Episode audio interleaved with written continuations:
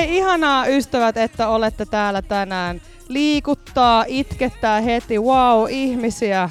Ei ruutuja, vaan ihan todellisia ihmisiä. Oikein lämpimästi tervetuloa. Joo, munkin puolesta. Halu, haluuks Aksa tulla kansiksen puolesta Ja. Eli, pönöttää tän? eli mä olen siis Sonja Lindfors, Urbanapan taiteellinen johtaja. Tässä kollegani upea Olga Palo, taiteilijan Nero, kirjailija, feministi, käsikirjoittaja, mitä muuta oletkaan. Ainakin näitä. Ainakin näitä.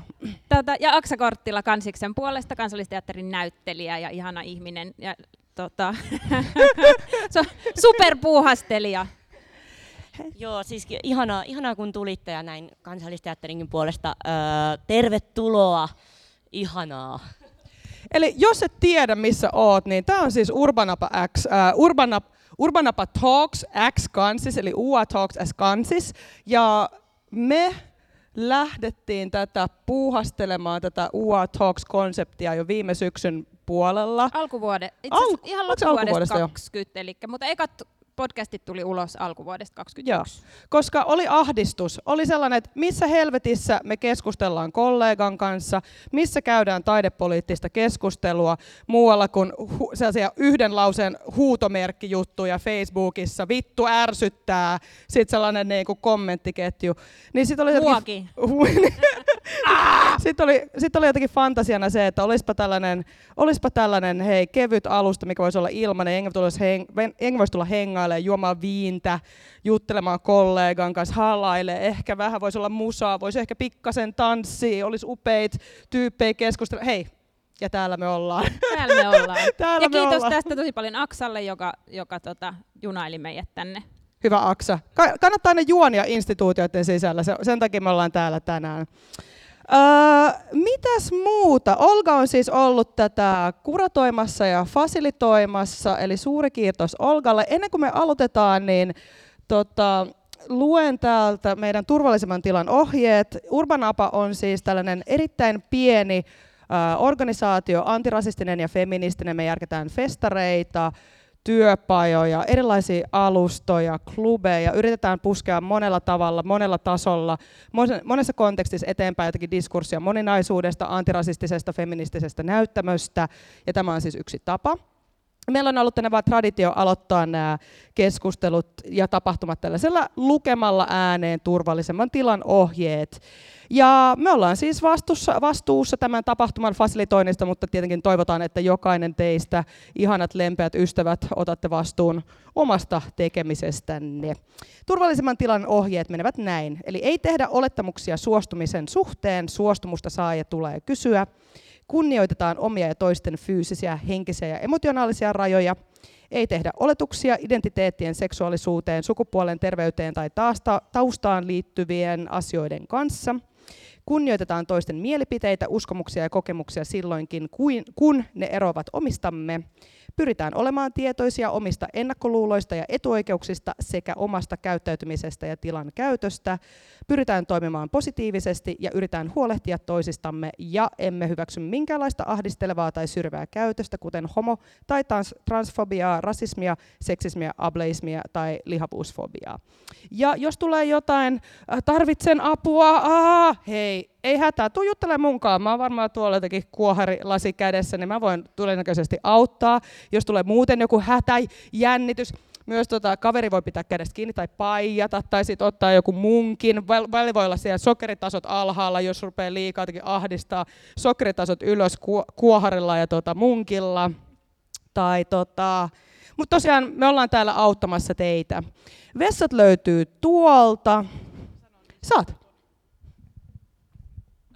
Vessojen kyltitys on kohtalaisen binäärinen ja tota, myös tämmöinen käsittämättömällä tavalla heteronormatiivinen, niin julistan nyt tässä, että nämä kaksi vessaa, jotka ovat tuolla, niin otamme tänään huomioon ne sillä tavoin, että ihan sukupuolesta ja seksuaalisesta suuntautumisesta riippumatta, niin voidaan niissä käydä. Et älkää pysähtykö ovelle, vaan ottakaa, reclaimatkaa tila itsellenne. Kiitos. Mahtavaa. Ehkä tämä voi olla tällainen kehitysprojekti täällä kansallisteatterin puolesta, että, että sitten saadaan, se, ne saadaan hoidettua. Ja saavutettava vessa pitäisi muutenkin olla yksi ainakin. On. Tuolla on hei meidän upea tuotantoassari Tinja. Tinja heiluta käsiä. Häneltäkin voi pyytää apua, jos tarvitsee. Me ollaan ystävät täällä teitä varten. Ja tosiaan ajatuksena on, että täällä meillä on upeat vieraat, jotka Olga esittelee kohta. Me keskustellaan, mutta myös olisi tarkoitus, että keskustellaan kaverin kanssa. Voi myös ehkä kutsua pöytään keskustelemaan jonkun ihmisen, kuka ei ole kaikista tutuin. Hei, uusi ystävä.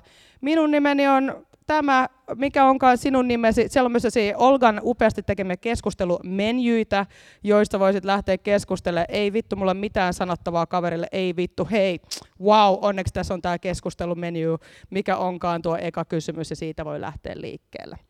Yes, unohdinko me jotain, Olga?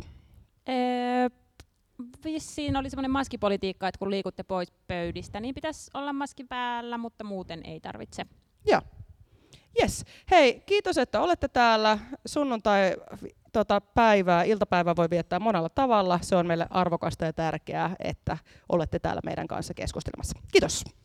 Jes, anna vaan Lauralle siitä. Mikki, nimittäin nyt mennään sillä tavalla, että äh, ollaan pyydetty kaikilta vierailta ensin, ensin lyhyt puheenvuoro, niin aletaan niitä tässä purkaa. Saatte va- siis jos on tosi ikävää siellä jossain pöpelikön takana, niin tota, saa tulla lähemmäs niiden tuolien kanssa. Mutta nyt ensimmäisenä siis Laura Eklun Naga, joka on näyttelijä, kirjoittaja ja aktivisti. Ole hyvä. Kiitos, moi. Mä oon tosiaan Laura Eklun Naga ähm, ja olen ähm, näyttelijä, kirjoittaja ja äh, aktivisti, lavarunoilija. Ähm, ja mun henkilöbrändiksi on tässä nyt tämän vuoden aikana muodostunut ää, ajatus taiteesta aktivismin muotona, mitä on, mikä on siis asia, mitä mä oon tehnyt muutenkin, mutta tota, pidin sitä puheen ää, Maailmankylässä festivaaleilla ja sit nyt mä huomaan, että mä puhun siitä joka paikassa. Ähm, eli jotenkin ajatuksena siis se, että ää, mun mielestä taide on ää, aktivismin työkaluna sellainen, joka äm, on välttämätön ja tarjoaa niin kun, kosketuspintaa. Se pystyy kuvaamaan ihmisyydestä asioita, mihin niin politiikka tai kolmas sektori tai ää, tieteellinen tutkimus ei yllä. Lähinnä sen takia, että taide voi olla subjektiivista. Eli ää, politiikassa tai akatemiassa pitää pyrkiä aina objektiivisuuteen, niin se on hyvä asia.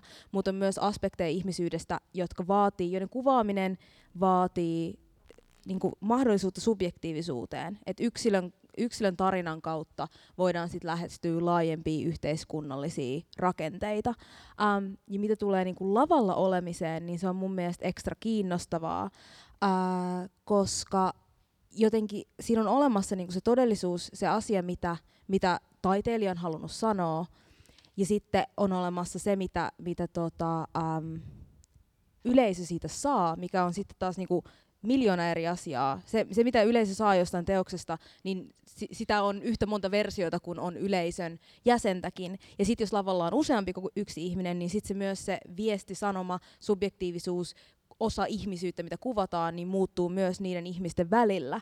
Ja se on mun mielestä, mun mielestä tosi kiinnostavaa ja niinku, tota, ähm, yksi tosi niinku konkreettinen tai yks, yksinkertainen esimerkki siitä on se, että, että, että tavallaan mä kirjoitan tosi paljon niinku feminististä runoutta ja antirasistista runoutta. Ja mulla on yksi semmoinen teos, ää, jonka nimi on ää, I'm Not Black, jossa on re, niinku, lause ää, I'm more than any color, joka mulle kertoo tosi paljon niinku, yhteiskunnan marginaaleihin jäämisestä ja siitä, että ei, ei samaistu, ei sovi niin kuin, äh, annettuihin mahdollisiin tavalla laatikoihin valkoisuudesta tai ruskeudesta. Mutta sitten mun tota, äh, muun sukupuolinen ystäväni Eetipyry taas samaistuu siihen runoon omalta kannaltaan, koska hänen kielämässään niin kuin henkilökohtaisessa kokemuksessaan tällainen binäärin ja laatikkoihin sopimattomuuden kokemus on tosi läsnä. Että tavallaan se, että mä kirjoitin jostain um, todella spesifistä kokemuksesta, mutta siinä oli samaistuttava tunne eetipyrylle ja sitten tavallaan sen samaistumispinnan kautta me ymmärretään toisiamme ja niin toistamme kokemuksia paremmin, vaikka me ei voida tietenkään koskaan täysin ymmärtää, miltä jokin kokemus, jota meillä itsellämme ole, tuntuu jostain toisesta. Um, ja se on mun mielestä, mun mielestä tosi kiinnostavaa ja mä haluaisin, että, että niin kuin, tai siis taide tai niin kuin viihde, media on silloinkin kun se ei ole poliittista taidetta, niin on, siinä on silti aina arvot, tekijän arvot näkyy läpi teoksesta. Ja jos tekijä ajattelee, että sen teos on arvoneutraali, niin silloin se todennäköisesti toisintaa vallalla olevia sortavia arvoja. Joten mun mielestä kaikkea taidetta, vaikka taiteen, taiteen ei tarvitse aina olla poliittista tai kertoa jostain tietystä yhteiskunnallisesta rakenteesta, se voi olla, siis niinku, salkkaritkin on niinku validi tapa ilmaista itseään, mutta niinku, um, se, mitä arvoja teokseensa laittaa, niin on tosi tärkeää, ettei vahingossa päädy toisintamaan sellaisia arvoja, joiden kanssa ei ole samaa mieltä tai jotka on muille ihmisille ää, vahingollisia. Niin tällaisia asioita mietin. Kiitos Laura. Sitten seuraavaksi Niko Hallikainen, kirjailija ja esitysrunoilija. Ole hyvä Niko. Kiitos. Ki- mä en, no niin, hyvä. Ää, eli moi kaikki. Mä oon Niko Hallikainen, kirjailija ja esitysrunoilija. Mitä se käytännössä tarkoittaa? Mä oon julkaissut yhden esikoisromaanin tuolta Otava kustannusosakeyhtiöltä ja sitten sen lisäksi tehnyt kuusi sooloteosta, joita mä kutsun esitysrunoudeksi, mikä käytännössä se meinaa sitä, että mä oon näyttämöllä ää, tai paikoissa, jotka, joita voi ajatella näyttämöinä, ja mä luen niillä mun kirjoittamia tekstejä, jotka on englanninkielisiä, usein niin kuin toisten ihmisten tekemän ambient ja noise musiikin tahtiin. Ja ö, käytännössä siis on tullut tehty esityksiä tämmöisiin niin kuin institutionaalisiin teatteritiloihin, mutta sitten sen lisäksi myös niin kuin lokaatioihin, joita mä kutsun off-site-lokaatioiksi, eli siis tyyli esimerkiksi Kampissa sijaitsevaan think tank-toimistoon, mun ähm, vanhan peruskoulun jumppasalin näyttämölle, semmoisen juhlasalin näyttämölle, ja sitten esimerkiksi yhden jätkäsaarilaisen kerrostalon sisäpihalle, semmoiseen amfiteatteriin. Äh, ja sitten sen lisäksi äh, tulee, että kun teen töitä romaanimuodossa, niin mä oon jatkuvasti tekemisissä tämmöisen niin kun, myös niin kun instituution, porvarillisen instituution romaanimuodon ja sen kustannusosakeyhtiön kanssa. Ja se, mikä vaikuttaa tosi voimakkaasti mun omaan taiteelliseen työskentelyyn, on mun oma luokkatausta. Mä tuun monennen polven äh, työväenluokkaisesta taustasta, minkä lisäksi mä myös identifioidun itse köyhäksi. Sitten mun isän puolelta mun koko suku, ne on kuollut alkoholismiin, en, en, mä en ole perinnyt niiltä mitään omaisuutta, ja se vaikuttaa tosi paljon mun omaan taiteelliseen praktiikkaan. Me just Olgan kanssa pohdittiin, kun Olga pyysi mua tähän paneeliin, niin me pohdittiin niin kuin sitä, että pitäisikö mun tulla tähän, vai sitten siihen kolmanteen ää, rakenteet-paneeliin, jonka te olette järkkäämässä kahden kuukauden päästä, eikö niin? Suurin piirtein joo koska jotenkin mun on tosi vaikea erottaa näitä asioita toisistaan, niin kuin rakenteita ja sitä taiteellista työskentelyä, koska itse seksuaalivähemmistöön kuuluvana ja myös niin kuin köyhänä tai työväenluokkataustaisen ihmisenä niin kuin, niin kuin esittävissä taiteissa sekä myös kaunokirjallisuudessa, niin mä koen, että mä kamppailen tosi paljon semmoisten voimien kanssa, joita se muoto ja esimerkiksi näyttämötilana ö, sisältää. Että sisältää ajallisia kerrostumia, jo, jotka on ö, eksklusiivisia, ö, sortavia, ei nyt välttämättä mua kohtaan, monia muita ihmis, ihmisryhmiä kohtaan, ja näiden molempien niin kuin taidemuotojen sisällä tulee jatkuvasti kamppailtua sen paineen kanssa, mitä ne voimat tuo. Ja sitä on myös tosi vaikea sanottaa, sitä nyt ei hittää 50 minuutissa sanoa, mitä kaikkea se pitää sisällään, mutta ne on luokka-asioita, ja ne on ö, normatiivisia, normittavasti alistavia asioita. Ja toinen juttu, mikä vaikuttaa myös mun taiteelliseen praktiikkaan, on se, että mä työskentelen silloin niinä aikoina, kun mulla on työskentelyapurahaa, niin mä jotenkin työskentelen aika niukasti. Ne esitykset, mitä mä teen, on tosi niukkoja ja sama, sama aikaan se romaanimuoto on tosi niukka. Et se on ikään kuin se taiteellinen praktiikka myös sellaista, mitä mä tekisin, jos meillä olisi ää, perustulo tässä maassa. Ja se on semmoinen niin valinta, niin kuin, että mä en, tee juurikaan materiaalisia hankintoja. Mulla ei ole kauheasti mitään, mulla ei oikeastaan mitään muita tuotantokuluja. Et se on aika semmoista DIY-taidemuotoa, missä mä pyrin itse jotenkin tekemään vaan tuottavaa työtä jotenkin sille, että se ei, mä en esimerkiksi tarvi mitään hienoja valoja, että ainoa asia, mitä mä tarvin, kun mä menen eri paikkoihin esiintyy, on äänentoisto. Ja se on asia, mitä mä pohdin toistuvasti sille, että No mitä se käytännössä tarkoittaisi, jos meillä olisi perustulo, millaista taiteellista toimintaa se tarkoittaisi.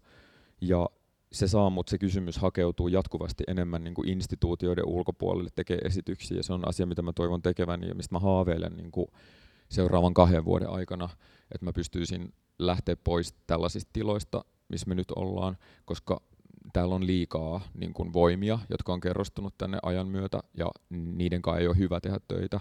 Ja mä myös pyrin kannustaa, mä opetan myös teatterikorkeakoulussa ää, kir- luovaa kirjoittamista tanssitaiteen ohjelmien opiskelijoille, ja pyrin niitäkin kannustaa ehkä jatkossa niin kuin enemmänkin hakeutuu ää, instituutioiden ulkopuolelle, koska se on ehkä semmoinen piste, mihin tämä ajautuu ennen myöhään, koska se perustulo on niin kuin pakko tulla, tai joku vastaava malli on pakko tulla tavallaan auttaa meitä tässä kestämättömässä tilanteessa. Sitten mun tekisi mieli tehdä tämmöinen juttu,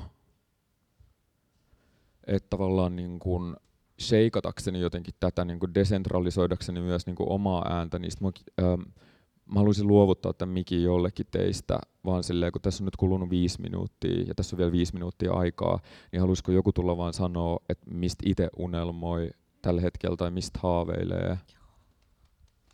Onko kukaan? Silleen, onko kukaan ikin halunnut sanoa kansallisteatterissa, että millaisesta esittävästä taiteesta haaveilee?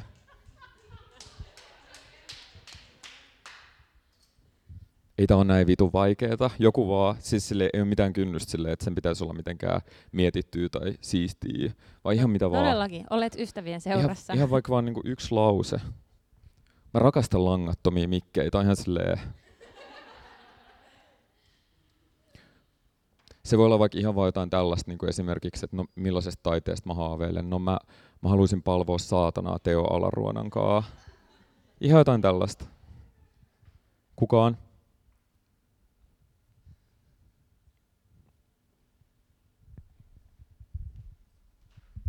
No, mä oon vaikuttanut tästä tilasta. Mä haaveilen siitä, että tämä tila olisi samalla tavalla näyttämö kuin äh, noi black boxit. Just tänään puhuttiin henkilön kanssa, jonka tapasin täällä ensimmäistä kertaa, että miten tietty pääkaupunkiseudulla sijaitseva iso ää, teatteri on niin kuin hyvin ahdas niin kuin musta laatikko. Ja sitten se just, että mikä se ensimmäinen niin kuin tunnereaktio tai tuntu on, kun on tässä tilassa, että täällä voisi olla vaikka mitä tätä samaa kollektiivista energiaa, mikä täällä on nyt, voi hyödyntää myös esityksessä. Varsinkin kun en mä tiedä tapa, millä me on oltu tämän pandemian aikana fyysisesti ja kollektiivisesti, on ihan varmasti muuttunut ja järkkynyt, niin ehkä ne tilatkin voi olla toisenlaisia. Tämä ei ollut viisi minuuttia, mutta here you go.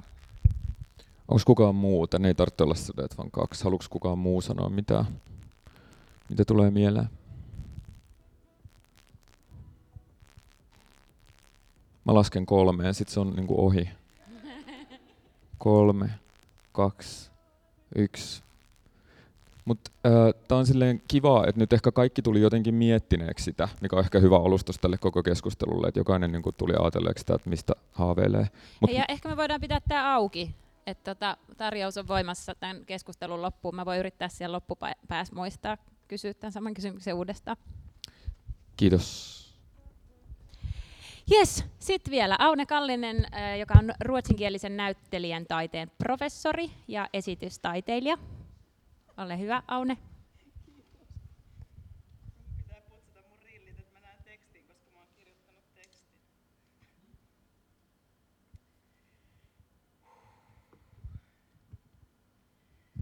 Kiitos, kiitos Laura, kiitos Niko. Ihanasti sheikkas fiiliksiä. Nyt on ihan epävarma olo, jos ei ollut ennen tätä. Tämä on myös hauskaa, miten, miten tämä hahmottuu, tämä, että miten kukakin valmistautuu ja valitsee, mitä valintoja tekee tällaisen tehtävän äärellä, 10 minuuttia alustuspuheenvuoroa. Niin mulla on täällä kaksi liuskaa paperia, jotka mä tässä nyt sit luen ääneen. Olka kysyy sähköpostissa, miksi teemme taidetta, miksi aloimme tehdä taidetta, mitä taiteella voi tehdä. Ehkä hän kysyy unelmista. Aloin kaivaa vanhoja arkistoja. Löysin reilu vuosi sitten lähettämäni apurahahakemuksen, jonka olin kirjoittanut tilanteessa, jossa luulin lähteväni teatterikorkeakoulusta. Toimittuani siellä nykyesityksen lehtorina kymmenisen vuotta, yrittäen tuon ajan parhaani mukaan ajaa instituution sisään virtoja, joita se pyrki välttämään, rautellen ovia ja ikkunoita, kaivaa lusikalla reikiä seinään. Yritin houkutella opiskelijoita vaikuttumaan ja vaikuttamaan, olemaan tyytymättä, olemaan itsekin reikäisiä, huokoisia, haperoita ja niin edelleen. Apurahahakemukseen palaaminen oli erikoista ja samalla tavallista. Erikoista siksi, että aloitin sitten tosiaan, kuten Olga mainitsi, ruotsinkielisen näyttelijätaiteen professorina samassa talossa, enkä lähtenyt minnekään. Ja toimitettuani viisivuotisena alkanutta hommaa melkein kokonaiset neljä viikkoa, miltei kaikki taideyliopiston opetustehtävät vakinaistettiin – Tämä oli Kuvataideakatemiasta liikkeelle lähteneiden oikeustaistojen tulosta ja ammattiliittojen ja työntekijöiden näkökulmasta toki suuri voitto pitkään jatkuneiden laittomien sopimusten jälkeen. Vapaan kentän ja ennen kaikkea monimuotoisuuden näkökulmasta tilanne näyttäytyy toisin. Omassa valkoisessa, jos ei näy sinne, keski-ikäisessä ja keskiluokkaisessa olemuksessani edustan loistavasti kanssani liian samankaltaista kollegiota. Hakemuksen lukeminen oli, kuten sanottua, myös tavallista. Taiteen tekeminen on tässä, tässä kaikin tavoin kestämättömässä ja riistävässä, järjetöntä maailmallista epätasa-arvoa luovassa ja ylläpitävässä talousjärjestelmässä useimmiten juuri sitä hakemuksia. Yritystä saada kiinni ja sanallistaa aivan väärässä kohtaa, eli aivan liian aikaisin ja aivan liian yksin, mitä on tekemässä.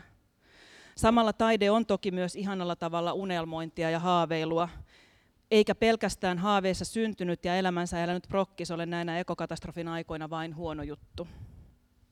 No, kerroin hakemuksessa kirjoittavani kirjaa nimeltään Seinälle heittäessä jäät kynsistäsi kiinni. Ja koska taide, ajattelin lukea teille siitä muutaman sivun tuosta keskeneräisestä ja miltei vain haaveissa elävästä teoksesta. Hän päätti antaa itsensä kadota. Kun hän katosi sillä samalla hetkellä, hän pystyi lopulta olemaan monta. He, rajoiltaan epämääräinen, ikuisesti määrittymätön, jatkuvasti hapuileva, hahmoton monikko, ryhmä, klimppi, neste, joka leviää kaikkialle, purkki, joka läsähtää seinään ja leväyttää sisältönsä joka puolelle yhtä aikaa – vesiilmapallo, joka hidastetussa kuvassa venyy äärimmilleen jostain syystä tai ohenee yllättävästä kohdasta. Ihan itsekseen ohenee, ohenee vaan, kunnes jokin aivan pienen pieni piste ikään kuin lakkaa olemasta. Se katoaa ja lakkaa olemasta ja jättää jälkeensä aukon, ja kaikki ympärillä on hetkessä märkää. Siinä he nyt olivat, ja sekin on epätarkasti sanottu. Kaikki ne monet, jotka hetki sitten olivat kuvitelleet olevansa jollain lailla välittömästi yhteydessä tai yhtä, niin ei tietenkään ollut edes silloin, olivat nyt siellä täällä ja liikkeessä.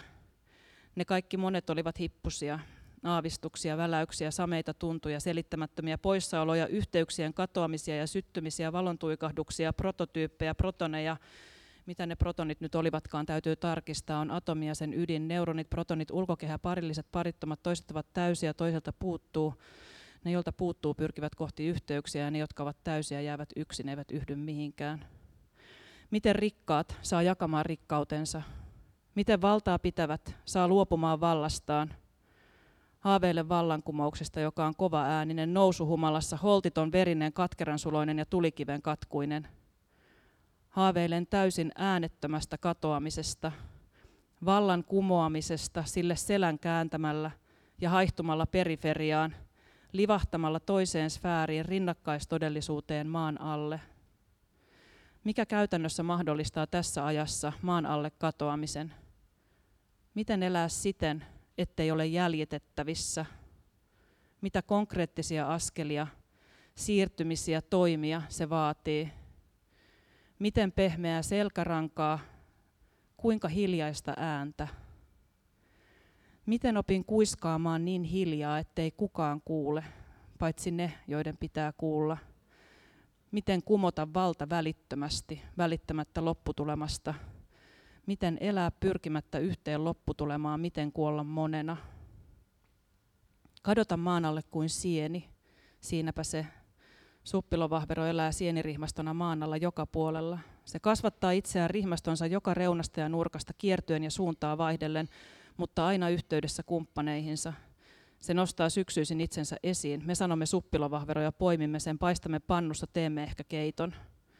Se nostaa itsensä maan pinnalle, ja kun olosuhteet ovat olleet suotuisat, se nostaa itsensä esille niin monenkertaisena, ettei sen määrää voi sanoa tai laskea.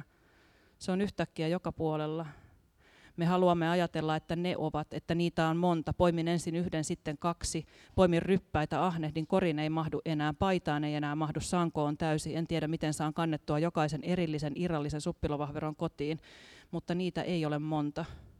Ne ovat kaikki yhtä ja samaa rihmastoa ja sen hetkellisiä purskauksia, elämän voimaa, muistutus, että se on kaikkialla silloinkin, kun emme sitä näe. Me menemme sieneen ja luulemme, että löydämme sieniä. Sieni on kaikkialla jalkojemme alla joka puolella ja valitsee meidät, jos on valitakseen. Se valitsee meidät, jos on valitakseen ja metsän avulla johdattelee meitä, saa meidät kulkemaan oikeaan suuntaan ja antaa pienen osan itsestään. Me luulemme, että me poimimme, me emme poimi. Mutta sekään ei ole kaikki, kaikkein tärkeintä. Tärkeää on tämä. Sienet opettavat meille, miten kadota maan alle, kun on sen aika. Ja miten silti pitää yhteyttä toisiimme ja miten nostaa päämme yhtä aikaan, kun olosuhteet ovat oikeat. Ehkä me opimme. Ja tulee päivä, kun kaikki rahanahneet kusipääidiootit, jotka ovat koko elämänsä vain alistaneet ja riistäneet, talloneet jalkoihinsa kaiken, mikä yrittää säilyä hengissä, kiduttaneet ja kiusanneet ja tehneet tuon kaiken ylimieltä ja itseoikeutusta täynnä, kaikki he, en tiedä keihin kuulun, heihin vai meihin, jotka ovat rikastuneet toisten selkänahasta ja omineet kaiken sen, mitä ihminen ei ikäpäivinä olisi saanut edes kuvitella omistavansa. Tulee päivä, jolloin he kaikki eksyvät metsään, minäkin. Kuulen lopultakin oikean kutsun ja he kulkevat soihin niihin muutamiin, joita on vielä jäljellä. Tämä on taian omaista. Yksi kerrallaan he vajoavat hitaasti, jähmettynein ilmein. Kukaan heistä ei sano mitään. Yksi ehkä huutaa kauhusta, olenko se minä. Muut ovat hiljaa, he ymmärtämät. Tämä on vain kohtuullista.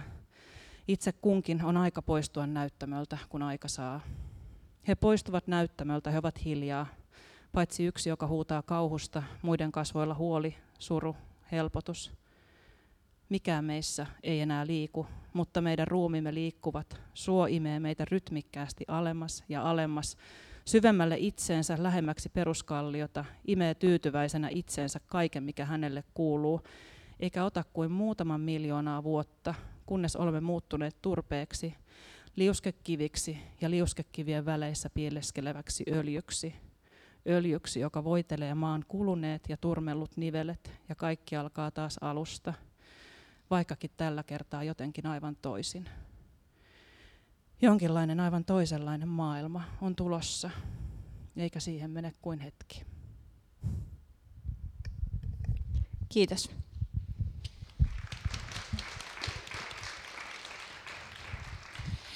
Meidän aikataulu on varmaan merkattu tähän kohtaan vessabreikki, eikö näin ole? Jotenkin tuntuu kauhealta pudottaa, pudottaa tämä tota, tilanne tässä kohtaa. Pitäisikö me Mut, vaan lähteä puhuu? Mitä niin. mieltä sä oot? Must, must me voidaan. Mulki on semmoinen fiilis. Vessassa saa käydä, käydä koska vaan.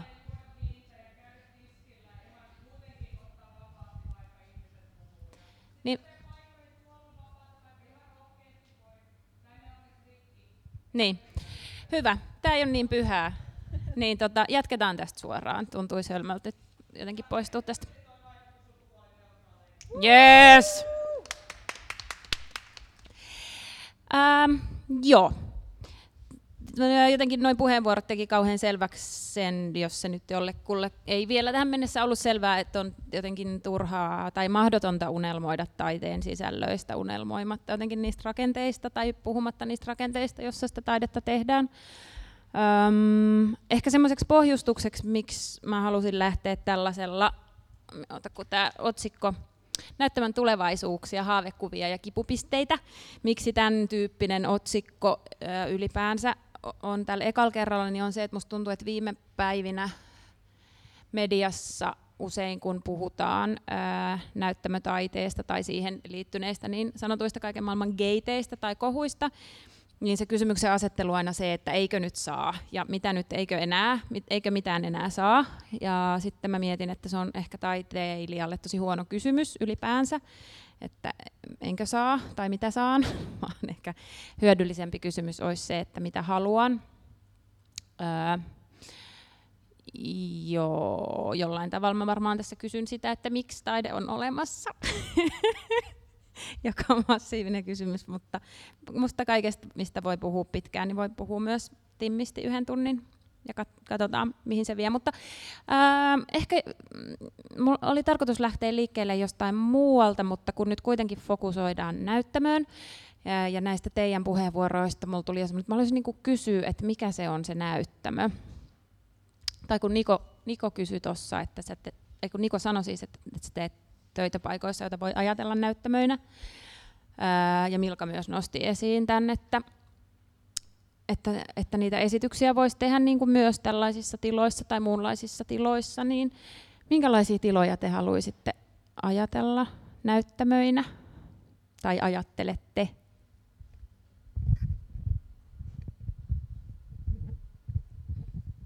Ähm mu, mu heti lähtee jotenkin laukkaa toi, tämä mun vastaus tuohon kysymykseen ja siitä kysymyksestä, että mitä saa mm. tehdä. Vapaasti.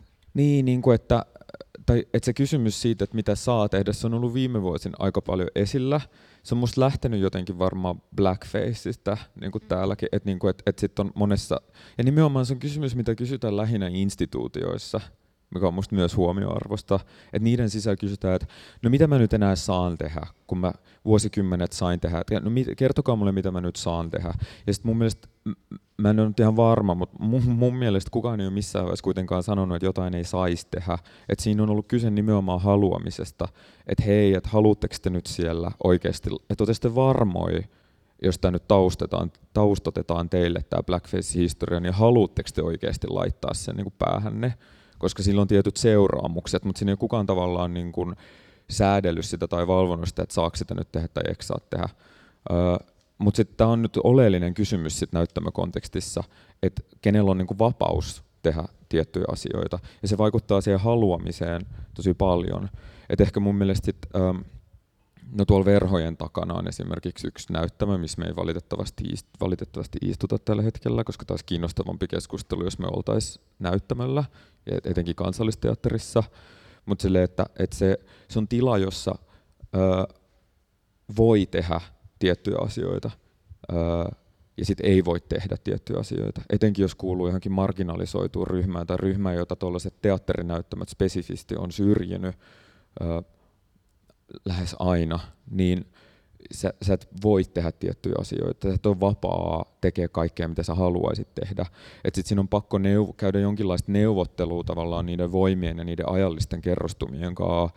Esim. jossain keski-eurooppalaisissa äh, tanssikorkeakouluissa puhutaan hirveästi tämmöisestä archivin käsitteestä tavallaan, että millaiset arkistot on läsnä tuollaisen näyttämään, millaista arkistoa sun kroppa kantaa ja varsinkin kun sä menet esiintyä tuommoiseen tilaa, niin kyllä se varmasti aina kun esiintyy tavallaan erityisesti tällaisessa teatterillisessa tai näyttämöllisessä kontekstissa, niin kyllä siinä on tietynlaiset arkistot läsnä, mutta siinä on niin kuin vähemmän sortavia arkistoja, jos esimerkiksi menisi ton lavan sijaan ää, vaikka tuonne parin korttelin päähän johonkin pihalle esiintyy, mutta ää, me edellä, e-, eletään kuitenkin edelleen yhteiskunnassa, missä on samanlaiset sortavat rakenteet, ehkä me ollaan vaan niin kuin tietoisia jostain jotenkin niiden ajallisuudesta, painostavuudesta näyttämällä.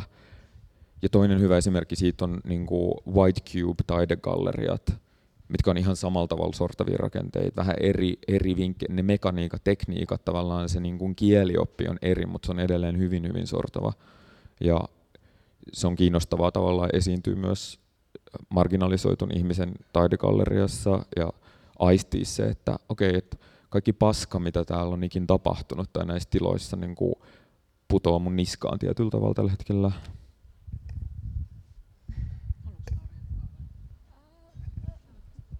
Joo, ähm, tota, ähm, tästä mitä saa tehdä asiasta.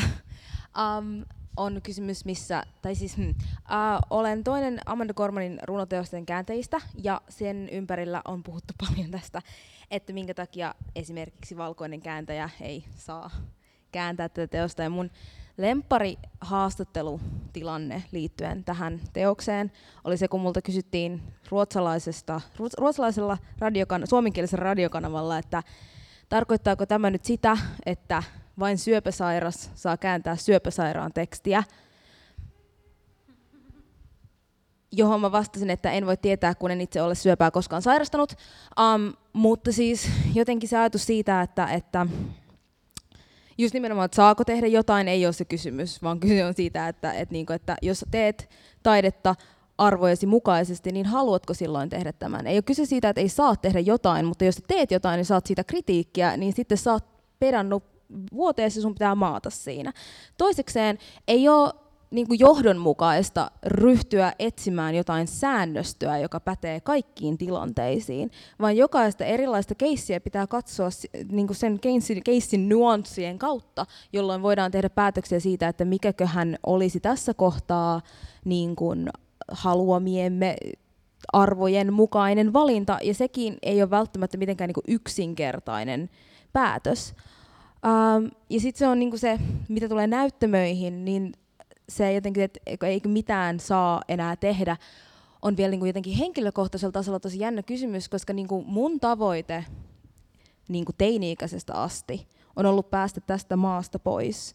Osittain vaan sen takia, että matkustaminen on hauskaa, mutta niin kuin enenevissä määrin, mitä vanhemmaksi mä oon tullut, sen takia, että mä en oikeasti uskonut ikinä, että mulla olisi mitään mahdollisuutta tehdä minkäänlaista työtä näyttämällä tässä maassa.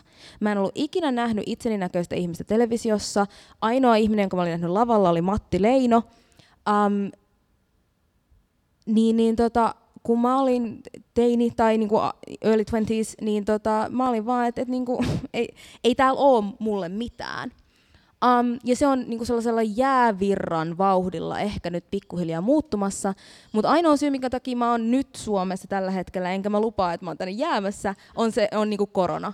Et, et tota, se, että et, et, niinku, kun itse on sellaisessa tilanteessa, missä ei saa tehdä mitään, ja sitten joku valkoinen siis äh, heterojäbä tulee ja on silleen, että eikö mä saa enää ikinä tehdä mitään, niin tuntuu todella koomiselta.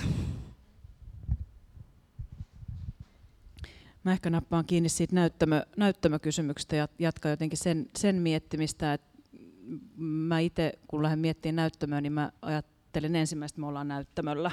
Ja sitten taas mitä Niko sanoi, että näyttämö on tuon verhon takana, niin mä joudun oikein miettimään, että miksi se siellä on. Ja sitten mä toisin, että ai niin, siellä on se nouseva katsomo.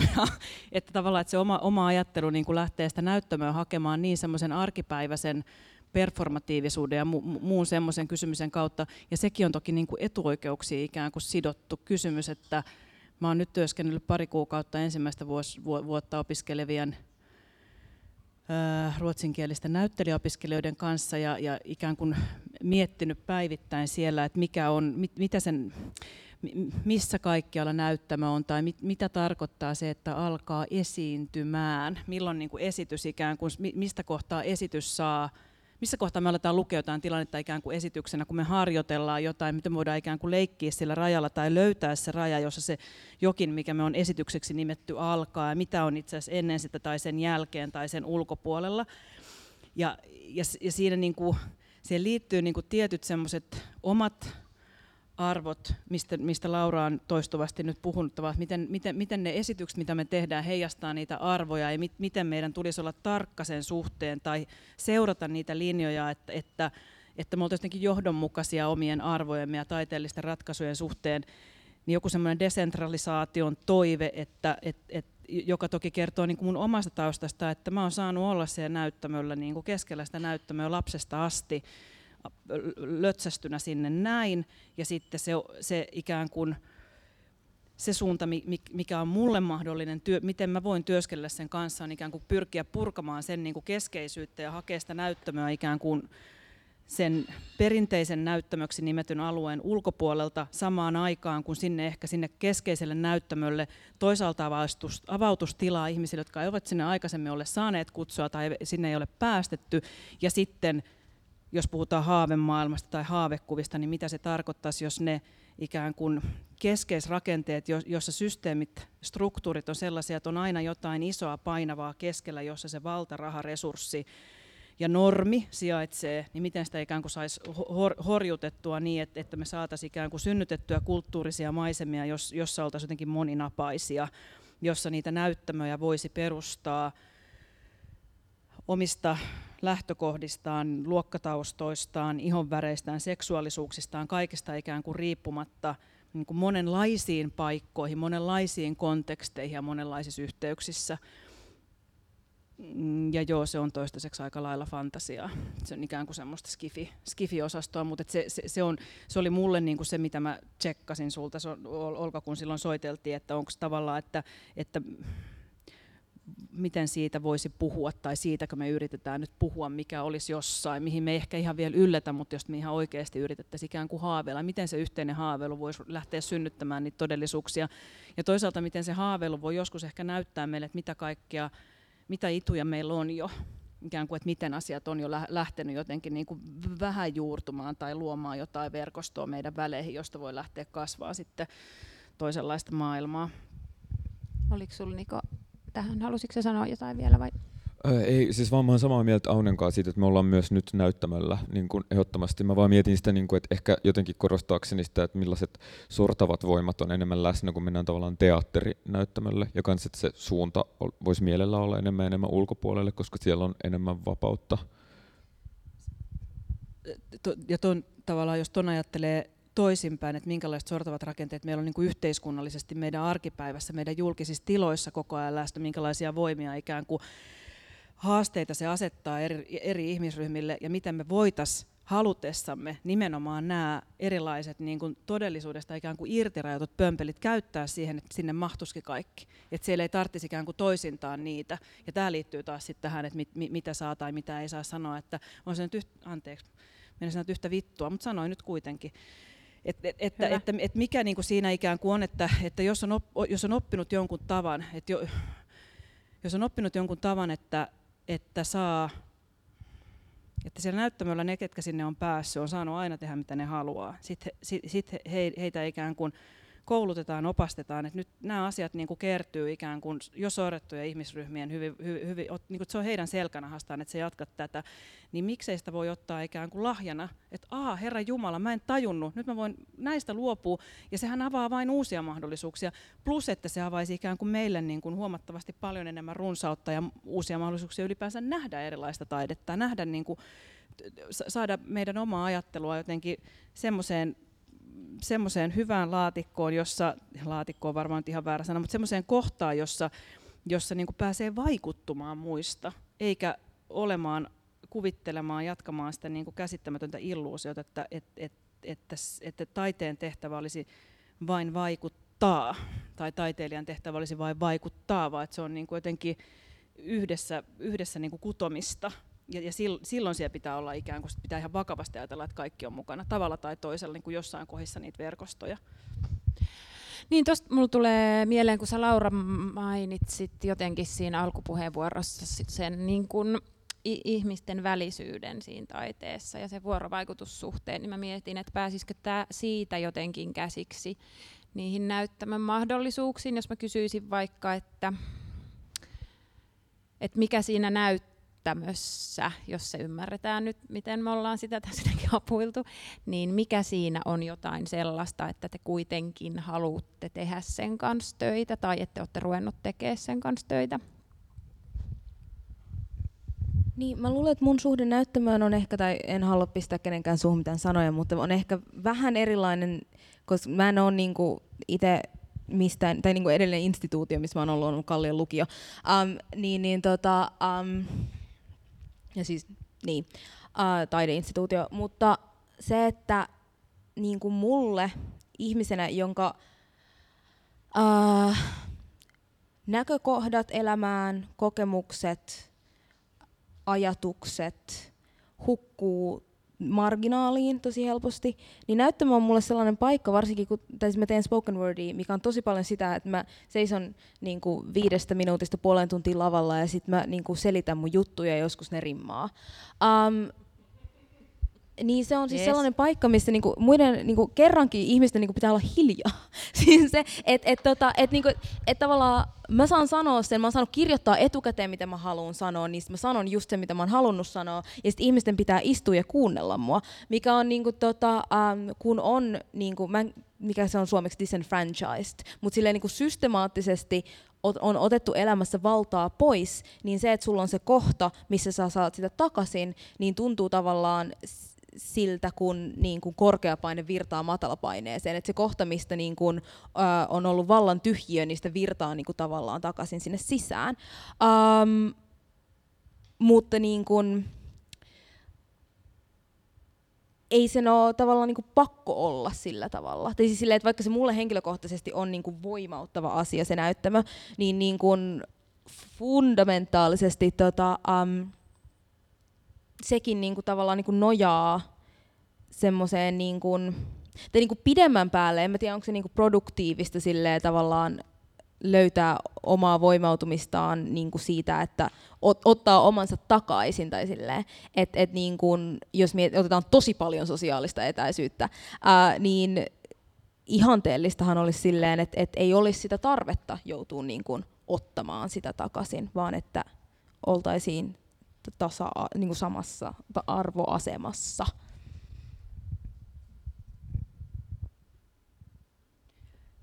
tässä on ehkä vähän semmoista kynnystä, että mä en niin kuin, jotenkin, että mä haluaisin jättää tuon vaan tuohon ja jotenkin siihen omaan toiveeseen ja eleeseen, että, että, että millä lailla pystyisi niin kuin itse astuskelemaan juuri sitten sinne syrjään, että esimerkiksi pääsisit ottamaan sen tilan, mikä on niin kuin pois otettuna sulle annettu, siis että sitä, että sitä ei ole annettu, sä joudut sen itse rikleimaamaan, niin sitten mä huomaan, että mä joudun silleen niin kuin hengittelee pari kertaa jotenkin, että me nyt ollaan kuitenkin tässä keskustelemaan, että, että, että, että, että sanoisi, sanon, että sano, sanoa ääneen se, että ää, joka ehkä liittyy, nyt jos mä hyppään niin kuin vähän jonnekin semmoisiin vesiin, johonkin semmoiseen niin ta, taide, mi, millä taide ylipäänsä on jotain, mi, miksi sen kanssa niin kuin on tekemisissä tai miksi sen kautta elää tai yrittää elää, tai miksi se taide ei niin kuin päästä irti, tai miksi roikkuu kiinni siinä, mitä voi taiteeksi ikään kuin kutsua, ja mitä siellä näyttämöllä jollain semmoisella jollain semmoisella pohjamutatasolla itsessä tapahtuu, kun sinne, silloin kun sinne astuu. Mäkin olen tehnyt hirveästi esityksiä, jos mä oon itse stagella, mikä se stage, miten se ikinä määrittyykään. Tosi edellisestä on jo siis jotain vuosia, ihan hirvittävän monta vuotta aikaa, kohta varmaan jo kymmenen kun mä opetan niin paljon, mutta, mutta se liittyy johonkin semmoiseen, niin kuin, että se liittyy johonkin semmoiseen hengissä säilymisen kokemukseen, että siellä näyttämöllä, että näyttämöitä on mahdollista rakentaa sellaisiksi tiloiksi, jossa se niin kuin epätoivo kaikesta tästä, minkä keskellä me yritetään sinnitellä, saa olla olemassa, mutta silti ei halua niin kuin kuolla suureellisesti ilmasto, mutta se on niin. Siellä tavallaan niin kuin se joku semmoinen ihmisten, ihmisten ja olentojen ja voimien niin kuin väleihin liittyminen, joku hetkellinen utopistinen oleilu ja to, to, to, to, toisten niin kuin, to, toisiin niin kuin, tarttuminen – aiheuttaa semmoista mahdollisuutta, että se kaikkein epätoivoisin ja se kaikkein toivorikkain on jotenkin yhtä aikaa.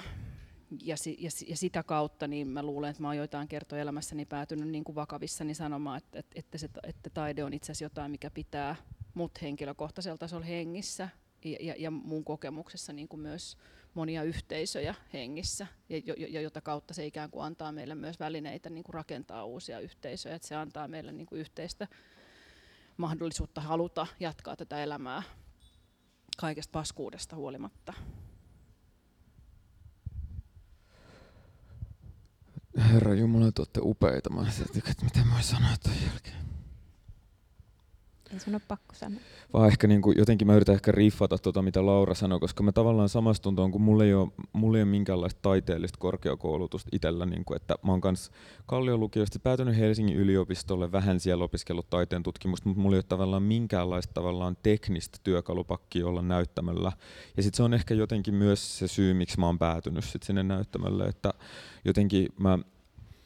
Öö, mulla kävi siis aikoinaan silleen, että, että yliopistoaikan mä yhtäkkiä vaan päädyin kirjoittaa tanssikritiikkiä. Mulla on aina ollut vaan jotenkin silleen, kun mulla ei ollut oikein mitään menetettävää missään kohtaa. Sitten mä oon vaan tehnyt silloin tällöin semmoisia päätöksiä, että mä nyt vaan alan tekemään jotain tätä, että mä rupean nyt dj mä vaan menen tuonne klubille ja alan soittaa levyä, vaikka mä en osaa soittaa niitä. Mä nyt alan tanssikriitikoksi, vaikka mä en tiedä, mä en ole ikin kat- nähnyt ehkä kaksi tanssibiisiä, sille Sonjan biisiä jonkun, jonkun muun. Niin mä vaan niinku alkanut tekemään sitten mä oon niin alkanut vaan tekemään tiettyjä asioita ja sitten oppinut tavallaan niitä samalla kun mä oon tehnyt niitä. Ja siinä on jotain ehkä sellaista, niin kuin, ehkä, ehkä se liittyy siihen luokkataustaan sellaista uhmaa silleen, että no vittu ihan sama, että mä nyt vaan jotenkin, mä nyt vaan meen ja alan tekee. Öö, ja ehkä sitä kautta, Aa, ota, mä peruutan vähän siis tuo historiaan, että se ainoa asia, mikä on mahdollistanut sen, että mä oon pystynyt työskennellä taidealalla, oli se, että samaan aikaan kun mä olin tehnyt sitä puoli vuotta sitä tanssikritiikkiä, mistä saa sille maailman paskin vitun palkkaa, silleen, että se todellakaan kannata, niin mun isoisä, joka on ainoa mun suvus, joka sille, jolla oli vähän pätäkkää, niin se joutui Alzheimer-taudin takia hoitokotiin, ja mulle tavallaan avautui optio, että mä pystyin asuu neljä vuotta sen asunnossa, mikä oli aika karseeta, mutta se oli ilmasta Helsingissä, kantakaupungissa, ja se mahdollisti se, että mä pystyin olla taidealalla neljä vuotta just sen verran, että mä aloin sitten sen jälkeen saamaan vähän jotain apurahaa. Et se oli, siihen sattui tulee kiilaa sellainen etuoikeus, joka mahdollisti kokonaan sen tekemisen. Samaan aikaan mä aloin hengaa tosi paljon koreografia, tanssitaiteilijoiden ja teatterin tekijöiden kanssa. Ja sitten mä olin silleen, että hei, just tämmöisessä pöytäkeskustelussa silleen, by the way, meillä ei kellä ole rahaa, niin kuin, että mitä mieltä olette siitä? Ja sitten kaikki oli silleen, että no, ei sitä rahaa ole ikinä ollut, että ihan sama. Sitten mä olin se, että niin, no, mutta miltä niin kuin elätte, tai niin kuin, et, et, eikö teitä haittaa se, että meillä ei ole kellään massia. Ja sitten niitä oikein, sitten mä tajusin, että ah, nämä, nämä tulee kaikki porvarit tausta, tai sitten on kaikki keskiluokka, tai silleen, niin kuin, että että on mahdollinen tämä luokkamatka alaspäin, tavallaan dropata jonnekin, sille, kun se on vapaaehtoista, sille, että, että on jotain etuuksia edelleen. Ja sitten mulla sattui käymään tuuri, että sit kun se mun etuudet loppu, että se mun isoisa kuoli, niin sitten mä aloin saamaan silloin tällöin vähän apurahaa ja näin. No se syy, minkä takia mä nyt menen edelleen niin näyttämölle tai kutsun ihmisiä mun ympärille, on se, että mulla on ehkä just mun luokkataustasta johtuen sellaisia kysymyksiä, mitä mä en ole kuullut esitettävän niin kuin näyttämötilassa niin kuin liittyen just toimeentuloon, liittyen tavallaan luokkataustaisen traumaan, että mä kutsusin vaan luokkatraumaksi suoraan. Ja äh, mä haluan käsitellä niitä tällaisessa äh, luokkayhteiskunnassa, jota me ei ehkä herkästi edes ajatella luokkayhteiskuntana. Ja sitten se on siisti olla kollektiivisesti niiden ympärille. Myös näiden kollegoiden kanssa, jotka ei mindaa, että sitä rahaa ei ole. Ää, mä mietin sitä, että, vai oliko sulla Laura?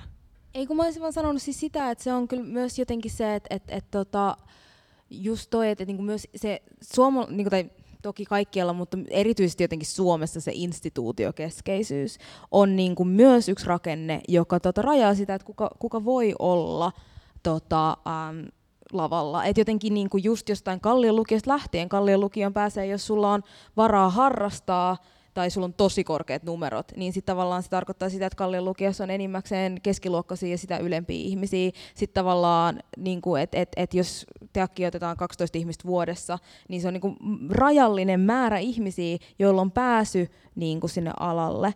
Ää, ja just se, että kenellä on varaa olla myös tyhjän päällä taidealalla, niin on, on niin kuin kysymys. Niin sitten, että jos joku tulee instituution niin kuin ulkopuolelta lavalle, niin se fundamentaalisesti sekoittaa jo sitä valtarakennetta. Ja se on niin kuin, musta tuntuu, että Suomessa hirveän vähän niin kuin tajutaan sitä, että miten rajoittavaa se meidän instituutiokeskeisyys, mikä ei ole pelkästään taidealalla, vaan niin kuin kaikilla aloilla. Sä et ole niin kuin oikeasti ammattilainen, vaikka sä olisit tehnyt jotain monta vuotta, jos sulla ei ole maisterin tutkintoa siitä asiasta, mikä on niin kuin, mä opiskelen Briteissä, jos, jos niin kuin ei siellä kenelläkään ole maisterin tutkintoa niin kuin mistään että sä oot niinku tosi hikke, jos sulla on maisterin tutkinto. Um, se, et, et, et, tota, et se, että kun tulee niinku instituutin ulkopuolelta, niin se niinku lähtökohtaisesti avaa. Mä olin, um, suomalaisen elokuvan festivaaleilla puhumassa niin kuin, tota, ää, rodullistamisesta ää, elokuvassa. Ja sitten me puhuttiin sellaista elokuvasta, missä, tota, jonka nimeä mä muista, mutta siinä on niin kuin sellainen pokkijäbä, joka ajaa sellaista vanhaa rasistisetää ympäri Suomea ja sen pääosassa on Noakin. Ja sitten tota, se sanoi se valkoinen tutkija, joka siellä oli kiintiönä siellä paneelissa, että, niin kuin, että joo, että kun mä keskustelin niiden elokuvan tekijöiden kanssa, niin ne sanoi, että, että kun ei niin kuin Suomesta löydy niin kuin koulutettua pokkinäyttelijää. Ja sitten mä oon silleen, no ensinnäkin Noakin oli 22, kun teki sen leffan, että en mä tiedä kuinka monta 22-vuotiaasta valmistunutta näyttelijää Suomessa on anyway, any color, mutta myös se, että, että niinku pointtina on just nimenomaan se, että minkä takia sen pitää olla valmistunut jostain o, niin kuin, laitoksesta, jos se tekee sen duunin hyvin. Et jos se on koe esiintynyt hyvin ja se tekee sen duunin hyvin, ja varsinkin kun sä tarvit nimenomaan pokkinäyttelijän, niin minkä takia se rajoittaa sun, niin kuin, jos, jos jos instituutioihin ei oteta pokkei, ja sitten sä haluat nimenomaan, että ne pokit, joita sä kästät on instituutioista, niin sitten sun lähtökohtaisesti on niinku silleen kaksi näyttelijää, että sä voit kästetä, ja jos ne ei sattu sopimaan siihen rooliin, niin sit sä oot kusessa, ja sitten ollaan vaan silleen, aijaa, ei me varmaan voida tehdä elokuvia, missä on pokkei. Että se niinku, instituutiot on myös vallankäytön väline, ja meidän pitää miettiä sitä enemmän. Ah, tota, ihan tälleen syvältä institutionaalisesta suosta koitan ihkua. Kiitos ja note to self, että instituutiossa toimiminen on, on monenmoista, ää, e, eikä ole ollut mulle henkilökohtaisesti mitenkään helppoa ja, ja ihmeekseni sitä edelleen jatkan ja on siitä välillä aivan riemuissa, niin se on ihan helvetin hyvä välillä muistaa, että me tullaan siellä aina jälkijunassa. Ja ne tavallaan uudet ikään kuin, uudet virrat, uudet ajatukset, uudet rakenteet ja muodot, ne tapahtuu koko aika ja sitten me yritetään siellä niin kuin hädissämme ylläpitää semmoista mielikuvaa, että tässä jotenkin mm, tien raivaajana mm, luomme uusia koulutuksellisia rakenteita, kun me ihan oikeasti joudutaan niin kuin heijastelemaan sitä, mitä tapahtuu. Ja tuo kysymys tuosta vaikka maisteripaperista tai koulut, kouluttautumisen ja koulutuksen välisestä väli, väli, välisyyksistä ja, ja, ja sitä kautta ikään kuin asioiden, tai niin, tämän vastakkainasettelun siitä ehkä luopumisesta ja sitten sitä kautta, miten asiat voisi lähteä monimuotoistumaan, on todella, todella tärkeä pointsi. Ei vähiten juuri sen takia, että, että vaikka rodullistut ihmiset eivät ole päässeet kouluihin kautta aikaa, ja nyt sitä yritetään jotenkin mahdollisuuksien mukaan, parhaan mukaan korjata, hidasta on.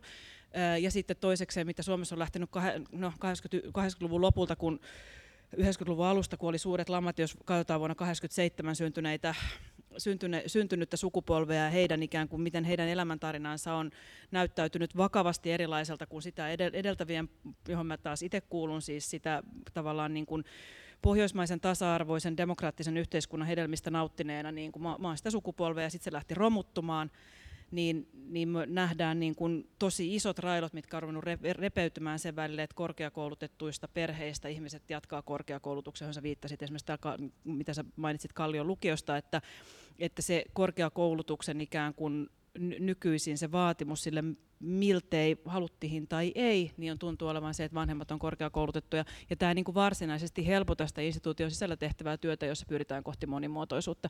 Ja mä en sano tätä ikään kuin excuseina tai semmoisena jotenkin, että no tämä nyt on vaan näin, vaan ihan semmoisena nimenomaan niin kuin huomiona, että, että ne on tosi isoja rakenteita, joiden kanssa joudutaan kamppailemaan ihan riippumatta mihin kohtaan suhteessa niihin instituutioihin asettuu. Ja me ollaan kaikki niin kuin tiettyjä yhteiskunnallisten instituutioiden osasia väistämättä, jolloin se institutionaalinen kamppailu kaikessa niin kuin hapettomuudessaan niin on myös välttämätöntä. Ja sitten, joo, ei, ei, tämä jäi aivan nyt kesken.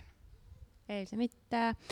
Mietin myös niin kuin jotenkin näitä ylipäänsä sanoja, joita me käytetään, niin kuin taide, että onko se ihmisille ylipäänsä kuinka inklusiivinen sana. Siis, tai mulla on, mä oon välillä miettinyt sitä, että, että tuntuu, että Suomessa tai, no, se on niin elitististä puuhailu, että minkälaisia sanoja meidän pitäisi käyttää, minkälaisissa paikoissa meidän pitäisi tehdä, tai miten tästä kaikesta pitäisi ylipäänsä puhua, jotta ne ihmiset, jotka ei ehkä koe itseään tervetulleiksi, niin, niin löytäisi myös, myös niin kuin taiteen äärelle tai näyttämätaiteen äärelle.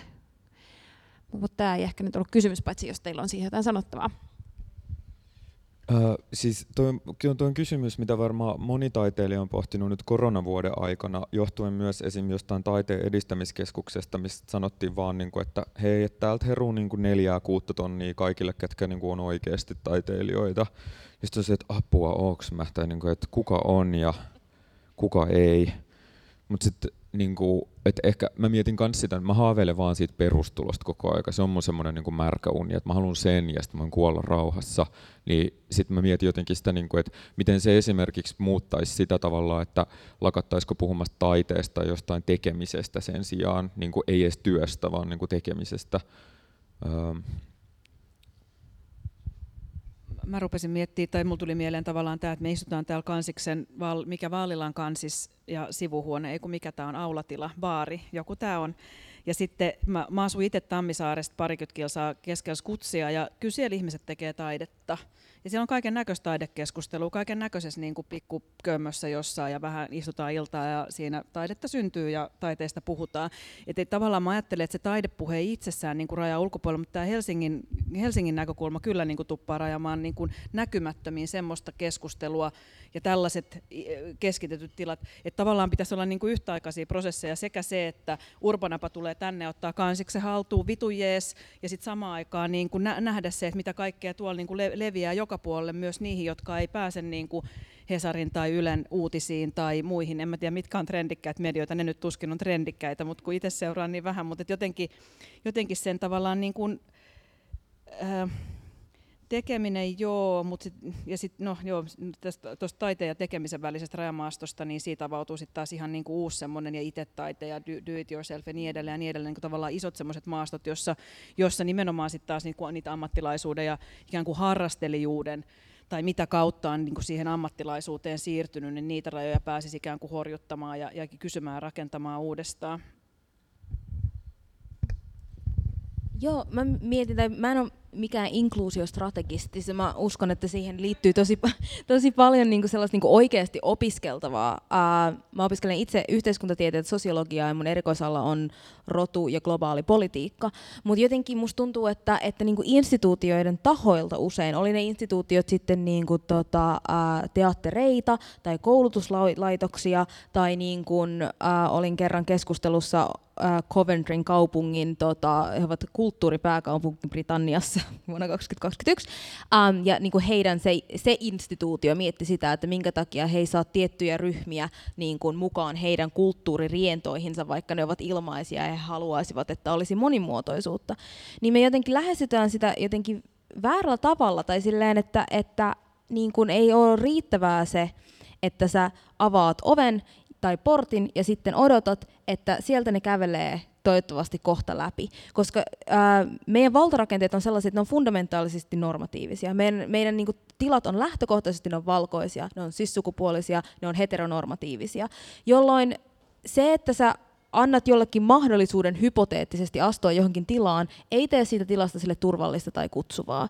Ähm, ja et tavallaan ne on myös asioita, mitä pitää muuttaa lähtökohtaisesti.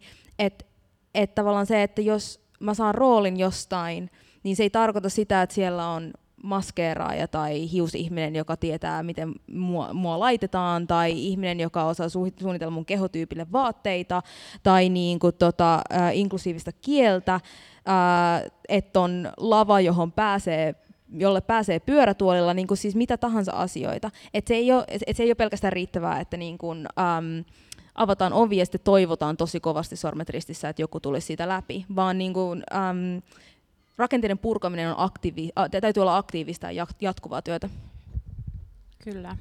Ja tuossa esimerkiksi kysymykset rekrytoinnista ja pääsy, pääsykoejärjestelystä, ihan vaan jatkaakseni tuota Lauran terävää kommenttia tai tot, täysin paikkansa pitävää kommenttia, niin avoimet haut ei nimenomaan riitä. Pääsy, se, että pääsykokeissa ikään kuin ajatellaan niin kuin instituution sisältä käsin, nyt puhun taas itse siis instituution sisältä, että ajatellaan, että pääsykokeet ovat kaikille auki, niin se ei kertakaikkisesti vielä riitä yhtään mihinkään vaan meidän pitää pystyä tekemään enemmän ja lähteä rakentamaan niin kuin yhteistyöverkostoa jotenkin huomattavan paljon radikaalimmin eri suuntiin, niin että me päästään tässä asiassa eteenpäin. Ja rekrytointien suhteen esimerkiksi niin ihan semmoinen niin handpicking ja niin edelleen ja niin edelleen voi olla joskus paljonkin inklusiivisempi ratkaisu kuin avoin rekry, niin sanottu avoin rekry, josta esimerkiksi tieto ei pelkästään jo, pelkästään jo sen tiedon leviäminen on niin kuin täysin rajallista ja tiettyjen niin kuin uomien mukaan menevää.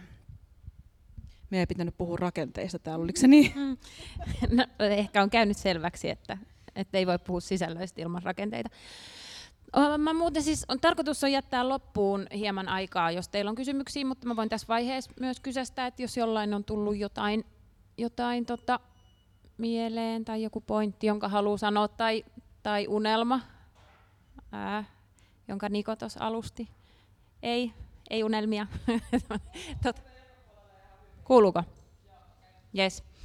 Ää, tota, mä haluaisin vähän, tämä on siis tosi hä- hähmäinen ajatus, jota mä yritän tässä jotenkin, niin kuin, tai että voitaisiko mä vähän puhua siitä, että miten se näyttämö niin kuin, toimii, että mitä, miten se niin kuin, mielikuvittelu siellä tapahtuu?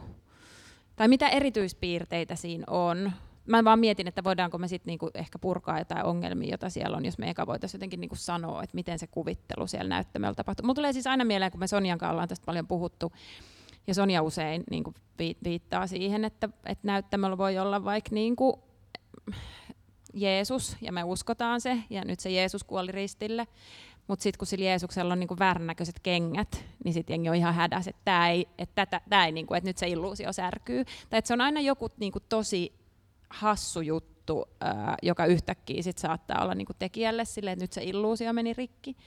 Niin mä mietin, että mitä ne on niinku ne niin, miten näyttämö toimii? Saanko mä kysyä tälleen? Tämä on ihan tosi vaikea kysymys. Sä olit sanonut, että mitä ne on, niin kuin ne, oli pystyykö se täydentää, tai niin kuin, että mitä ne on ne? Mitä ne on niin kuin ne näyttämön erityispiirteet? Et kun, sä, vaikka kun sä kirjoitat myös ki- kirjoja, niin sitten se jotenkin se mielikuvittelu siellä tekstissä tapahtuu eri tavalla kuin miten se tapahtuu näyttämöllä. Mm. Et mikä, tai, tai jos sä pystyt lähestymään paremmin tätä kautta, että miksi sä teet jonkun jutun stagelle ja miksi jonkun kirjaksi?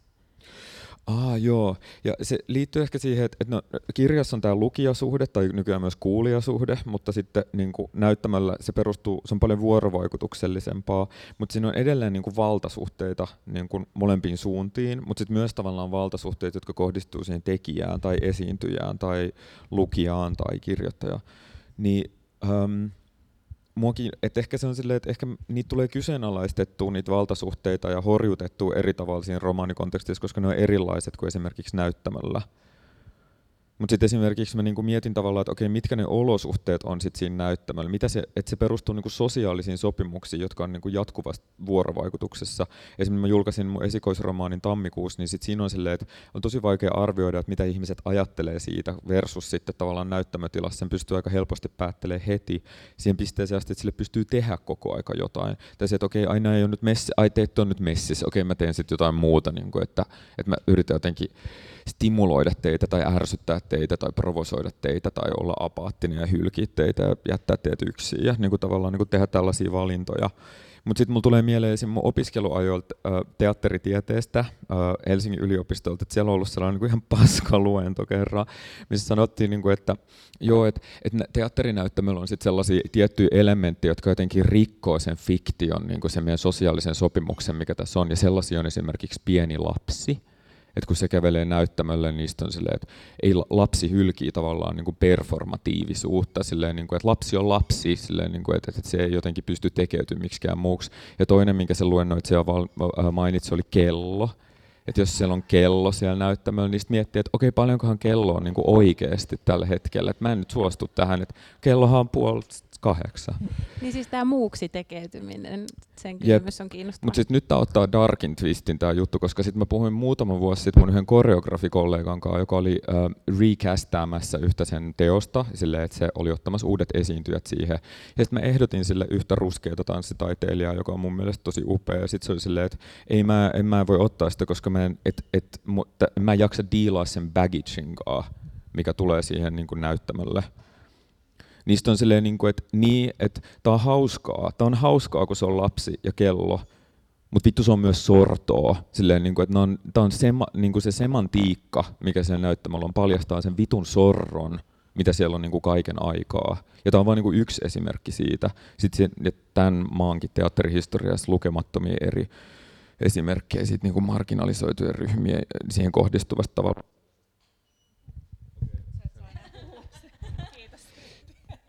Niin siis siitä, että siitä sorosta lukemattomia esimerkkejä, mitkä tavallaan ne leikin säännöt on. Että se ei ole vaan sellaista kivaa tavallaan, että no hei, että miten voisi olla vapaa täällä, että, se on, että ne leikin säännöt on noin.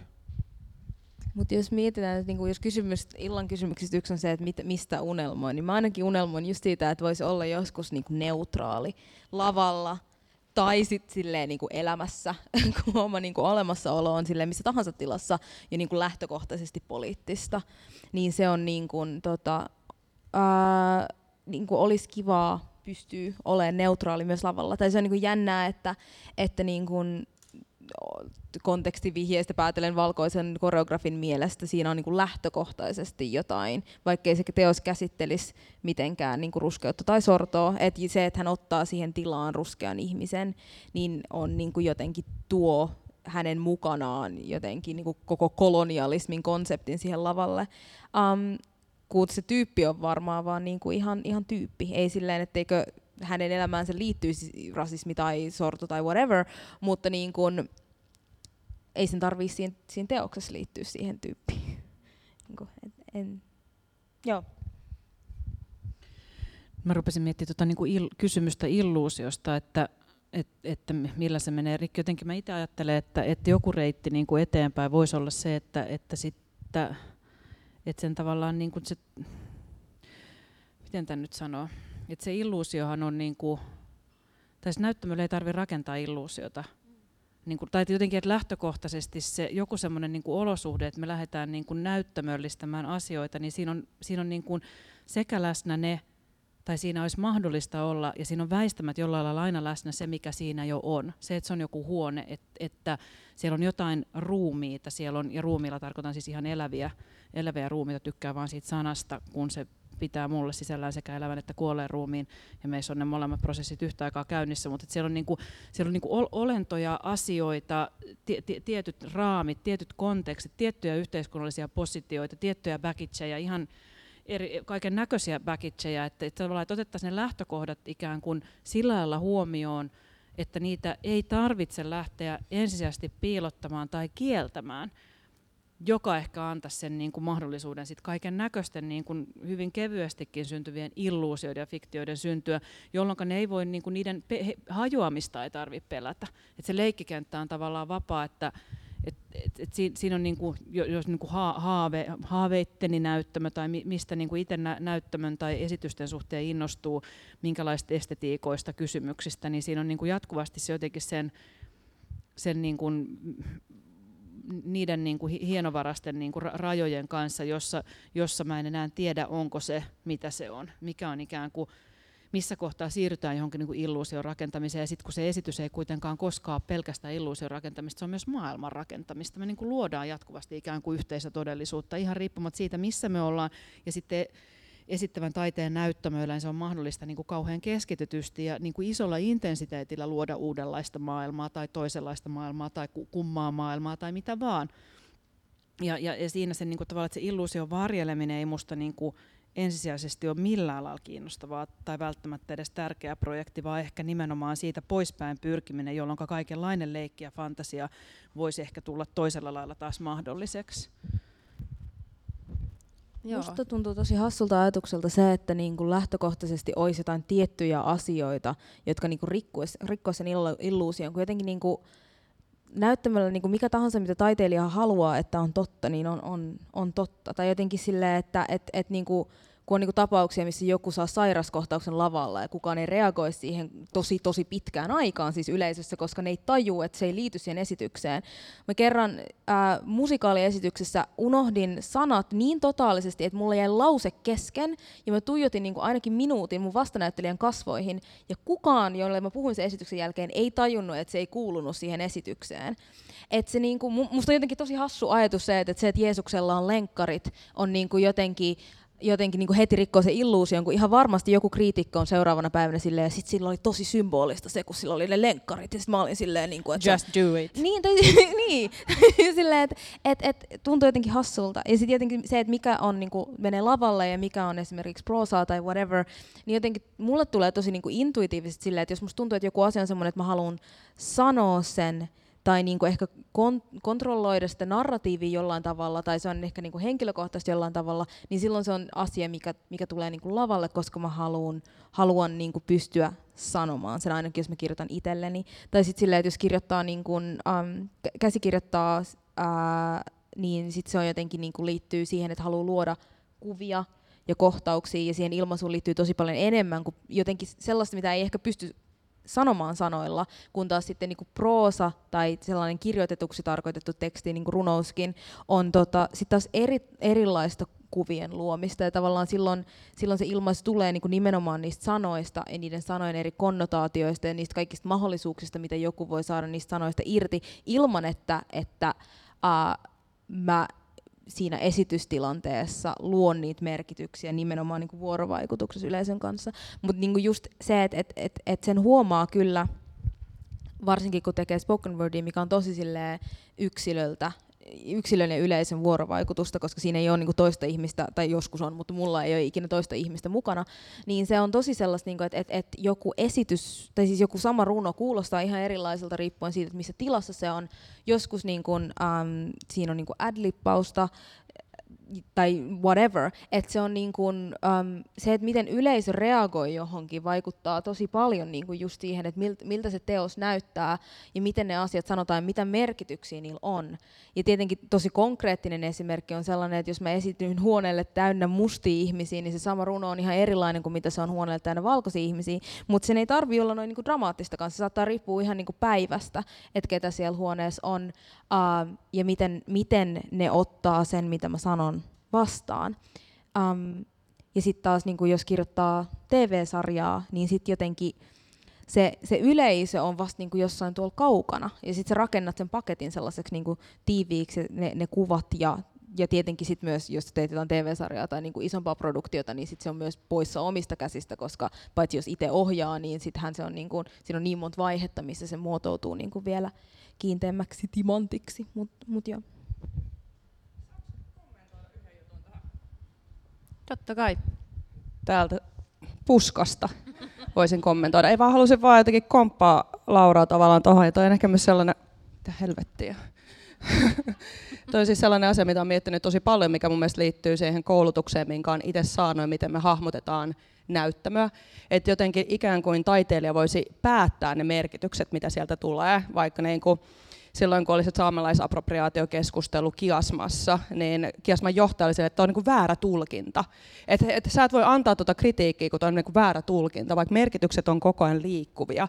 Eli jotenkin just se, että, että tietystä traditiosta, teatteritraditiosta ja kanonista tulevat ihmiset näkee sen virheenä, että Jeesuksella ei ole sandaalit, kun se tietynlainen estetiikka menee rikki ja sitten se on niin moka. Että tämä on niin illuusion sisällä. Petri Liskin nimi lukee, tos, sitä mä en näe, koska mä oon oppinut siihen, että mun, mä niin näe sitä asiaa osana esitystä, että mä istahdan yleisöön ja se on vaan valkoisia niin kuin jotenkin toimintakykyisiä ihmisiä. Tämä ei kuulu tähän esitykseen eikä rakenteeseen millään tavalla. Ja Henkka Maukasta on nostettu vaatteet, jotka on tehty Bangladeshissa joku lapsi. Se ei kuulu tähän esitykseen, mutta hei nyt se meni rikki, kun Jeesuksella tota, ei ollut sandaaleja jotenkin tämä on mun mielestä keskeinen osa tätä, että kuka saa kertoa minkäkin tarinaa ja mitä siellä nähdään, koska niin kuin me jotenkin ollaan ope, niin kuin myös se tulee siitä jotenkin modernistisesta taiteilijatraditiosta, että mä niin kuin kontrolloin sen, että tämä mun esitys käsittelee kuolemaa ja ei se ole sisältöä, että on vaan valkoisia siis niin kuin toimintakykyisiä ihmisiä, ei tämä ole niin kuin sisältöä, vaan että keskity tähän teemaan, jonka mä oon antanut sulle. Ikään kuin, niin kuin jotenkin se, ja se on niin kuin mun mielestä yksi osa sitä, että minkä takia näitä keskusteluja on niin hirvittävän kivuliasta niin kuin käydä, että sen ymmärtäminen, että silloin kun se yleisö moninaistuu ja meillä ei ole enää sitä samaa traditiota, niitä samoja samoja teorioita. Et mä en ole vittu lukenut niitä vitun kuolleita valkoisia ukkoja. Mua ei kiinnosta, tai jotenkin mun referenssit on toisaalla. Niin me katsotaan sitä näyttämöä tosi eri tavalla.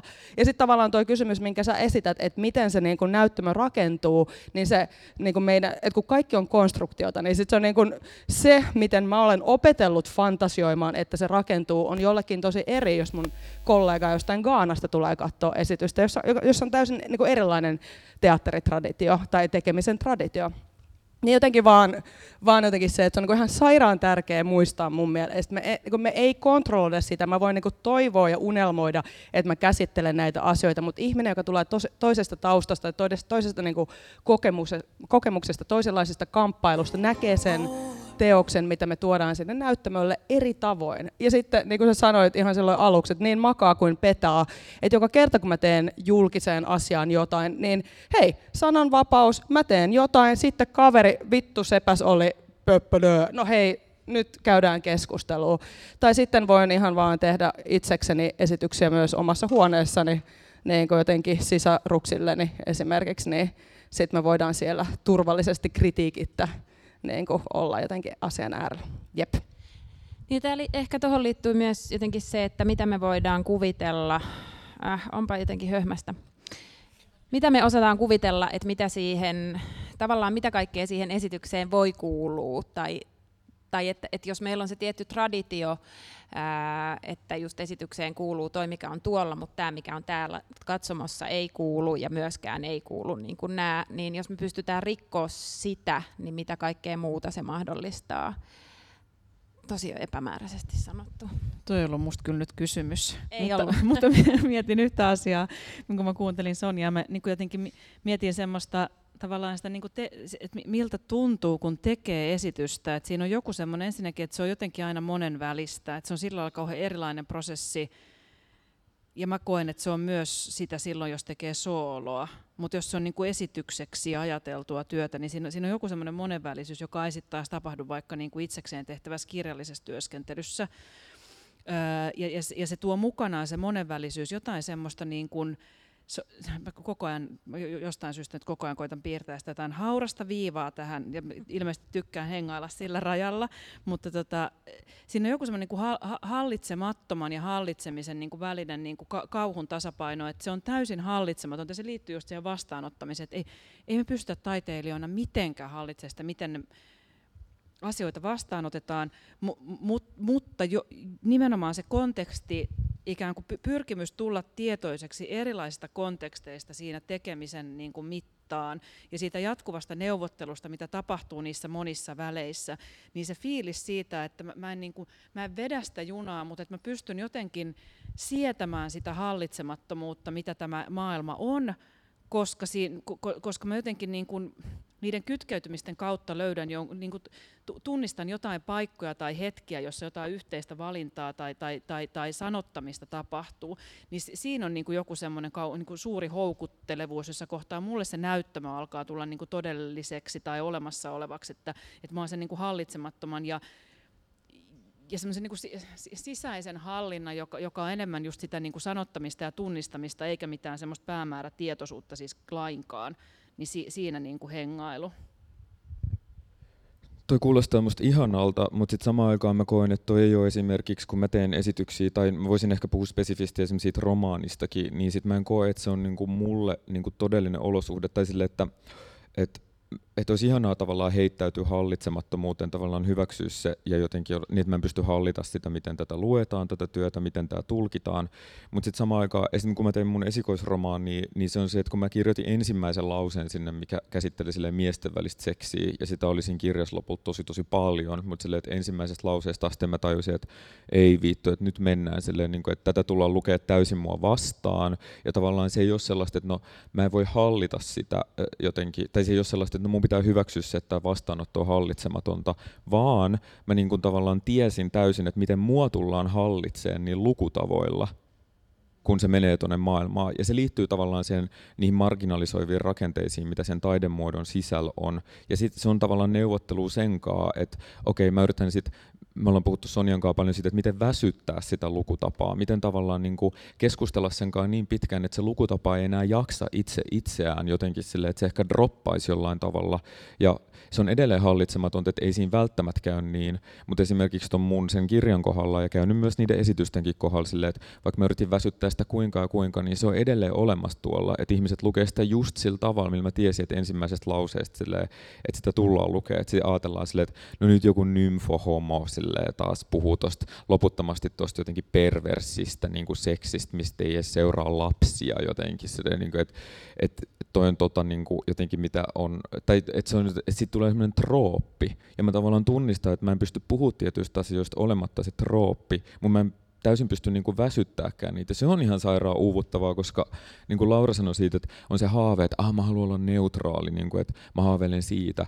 Ja se on niin kuin hetkittäinkin, se on hetkittäin mahdollista, mutta sitten hetkittäin taas tunnistaa sen silleen, että ah, että tämä vastaanotto hallitsee ja rajoittaa tosi paljon tätä niin kuin mun neutraaliutta versus tavallaan sitten tuolla teatteritiloissa ajatus, että no hei, että kuka tahansa siis sukupuolinen, palkoinen, heteroseksuaali, keskiluokkainen, ab, niin kuin fyysisesti kykeneväinen ihminen voi olla mitä vaan tavallaan niissä tiloissa, niin se, se mä en ehkä pysty mennä tavallaan, si- no sä tiedät mitä mä tarkoitan. Laitoin siis silmälasit päähän tässä kohtaa. Mutta liittyykö tämä siihen Aune myös, mitä sä puhuit siitä niin illuusioiden, okei, okay, seuraavaksi, illuusioiden tavallaan, että, että ne asiat voi olla siellä sellaisen? Mä, mä, mä luulen, että me käytetään vain eri sanoja. Niin kuin, siis ensinnäkin ihan varmasti tehdään täysin eri tavalla töitä ja täysin eri lähtökohdista. Mutta siis mä luulen, että se se, mistä sä puhut ikään kuin se, että lukutavasta ja jostain troopista ja toistosta ja näistä, niin mulle se on ehkä sitä niin kuin kontekstien kanssa niin kuin ikään kuin työstämistä, että se hallitsemattomuus ei millään lailla ole niin kuin jotain semmoista vapa- vapautta kaikesta, vaan sitä, että mä voin niin kuin niihin konteksteihin jatkuvasti sitoutua, mutta mä en viime kädessä niin kuin, ja tämä tulee mun ehkä teatteriohjaajataustasta, mä oon saanut teatteriohjaajakoulutuksen, mutta on opetettu rakentamaan esityksiä niin, että mä niin suunnittelisin, että mulla olisi jotkut punaiset langat käsissä, ja mä teen sitä vasten tavallaan niistä langoista luopumista vasten ehkä edelleenkin töitä, ja jopa pedagogina teen ikään kuin töitä niitä vasten, että en mä mene opettaa, miten mä voisin mennä kelleen kertoa, miten asioita tehdään, että mä voin ikään kuin lähteä asettua rinnalle ja kuulostelemaan, mitä tässä syntyy, ja siinä on niin kuin ikään kuin se hallitsematon, mutta se ei, se ei tapahdu tyhjössä, vaan koko aika niin jatkuvasti jatkuvasti uudelleen niin kuin löydettyjen ja sanotettujen kontekstien ikään kuin tiheissä verkostoissa. Mutta mä, e, joo, hyvä. Tu- tuolla oli... Ja, mä sanon vaan nopeasti, on täydellinen esimerkki siitä, että on tavallaan yksi sana hallitsemattomuus ja sitten sen antonyymi niin kuin hallinta, ja ne on sille kaksi eri diskurssia, jotka tarkoittaa eri asiaa. Ne on tavallaan samalla tavalla, kun kontekstitkin on erilaisia, ne voi kerrostua ja tavallaan mennä päällekkäin tällaisessa hetkissä, mutta joku, jolla oli sanottavaa tuolla. Tuoks, mä, mä voin tuon mikin sulle.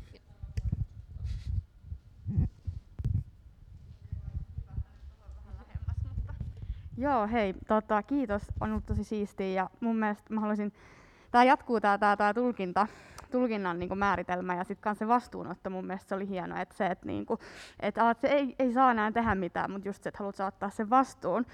Koska miten niinku ohjaajana tai niinku taiteentekijänä, mitä neuvoja teillä on siihen, että esimerkiksi kun oli tämä keissi, että yksi niinku kuuluisa valkoinen ö, niinku nais, henkilö otti tiedätkö, rastat ja olisi silleen, että no mulla on pari mustaa kaveri, joka sanoi, että on ok.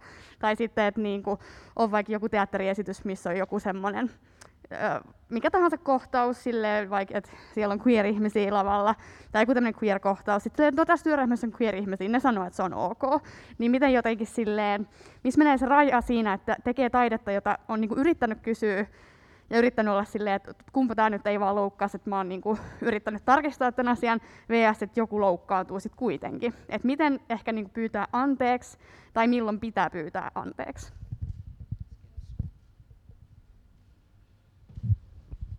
Tota, um, Tuossa on pari sellaista niin buzzwordia, mihin mä kiinnitän aina huomiota. Yksi niistä on uh, sana loukkaantuu, koska niin kuin, niin. Mun lempari tota, ää, tavallaan analogia tälle on se, että loukkaava ja sortava on kaksi eri asiaa. Jos joku sanoo mua idiootiksi, niin se on loukkaavaa, mutta ne saattaa olla oikeassa. Jos joku sanoo mua niin se on sortavien rakenteiden toistamista, se on mun ihmisoikeuksien loukkaamista. Um, myös se, että jossain niinku, äh, kulttuurisen riiston tai niinku, tota, representaatiokysymysten kysymyksissä ei ole koskaan kyse siitä, mitä sun yksi musta frendi sanoo, vaan niissä on kyse samalla tavalla sortavista rakenteista. Ja niitä, sit mä oon myös itse sosiologi tai siis niinku yhteiskuntatieteilijä ja se kiinnostaa mua akateemisesti tosi paljon, niin vaikka kaikilla on niinku yksilöllinen tota, äm, tavallaan kokemus yhteiskunnasta, niin siitä huolimatta on niinku tavallaan on tapaa tehdä akateemista tutkimusta. Et se, että et, et niin kun sun yksi musta frendi sanoi, että rastat on ok, niin ei poista sitä rakennetta, jota, josta on niin tutkimusmateriaalia vaikka millä mitalla, äm, niin kuin kulttuurisen riiston äm, historiasta ja sen seuraamuksista ja siitä, että minkä takia se on ehkä kyseenalaista. Että tavallaan niin kuin yksilö, jos, jos haluaa tehdä vastuullista taidetta, niin se ei riitä, että kysyy yhdeltä friendiltä, että mitä mieltä sä oot tästä, koska ei meistä kukaan voi edustaa kokonaista marginaalia. Ja siis niin kun, asioista voi tietenkin olla montaa mieltä ja ihmisillä on eri mielipiteitä, se on ok, mutta jos haluat tehdä vastuullista taidetta ja varsinkin jos sulla on se etuoikeus, että sulla on joku niin kuin institutionaalinen tai tosi näkyvä asema tehdä sitä taidetta, niin silloin on mun mielestä vastuullista myös niin kuin tutkia sitä asiaa tota, äh, syvemmin ja niitä rakenteita ja niin kuin silleen, että et, et, se auktoriteetti sanoa jotain ei tule sellaisesta paikasta, missä niin kun synnyin mustana ja sain postissa mustien ihmisten jäsenkortin ja nyt minun sanani on laki siitä, että mitä saa tehdä mustuudesta, vaan se on siitä, että, että niin kuin itseäni ja omia kokemuksiani ja samaistumiskohtia etsiessäni, niin olen lukenut hirveästi asioita, jotka liittyy tähän asiaan. Osa niistä on akateemisia, osa niistä on yksilöiden mielipiteitä, ja mun mielipiteet po- perustuu niihin. Ja sitten vielä niin kun akateemiselta kannalta mä oon lukenut vielä enemmän akateemista tekstiä ja sitä, mihin, mihin ne näkemykset perustuu. Että tavallaan sortuvat rakenteet on isompi asia kuin jonkun yhden friendin mielipide jostain, jostain asiasta. Um, ja nii, ne, niihin, on, niihin on pääsy. Jos haluaa sen, sen tota, ää, tiedon etsiä, niin, niin tota, se, se kyllä löytyy. Et, et mä palaan tähän Amanda Gorman juttuun, koska se on niinku mun elämässä jatkuvasti joka toinen viikko relevanttia, mutta niin jotenkin siitäkin, siitäkin representaatiokysymyksestä. Ja tämä pätee mihin tahansa representaatiokysymykseen, esimerkiksi siitä, kun oli tämä keissi tästä, ää, kun siis sukupuolista miestä oltiin kästäämässä transsukupu- transnaisen rooliin ää, kansallisteatterissa viime kesänä, tai niin kuin vuosi sitten, ää, niin, niin kuin ei, ei se, se, ne ihmiset, jotka silloin kritisoi sitä, tai Amanda Gorman ei keksinyt representaatiokysymyksiä, ne perustuu niin kuin tutkimukseen ja siihen, että tota, ää, sille on rakenteellisia perusteita sille, että minkä takia se olisi huono idea. Siitä voi silti olla eri mieltä, että onko se huono idea vai ei, mutta se ei ole silleen, että, pitää, että niinku mietitään hirveästi, että no minkä takia tämä yksi henkilö oli tätä mieltä, että en mä kyllä tajua, koska ne perusteet löytyy kyllä, niinku, niille on niinku perusteita se, että oletko niistä samaa mieltä, niin se on niinku up to you, mutta ne ei ole keksitty tyhjästä nuo kysymykset myöskään, vaan niille on, on niinku yhteiskunnallisia, akateemisia, rakenteellisia, kokemuspohjaisia perusteita.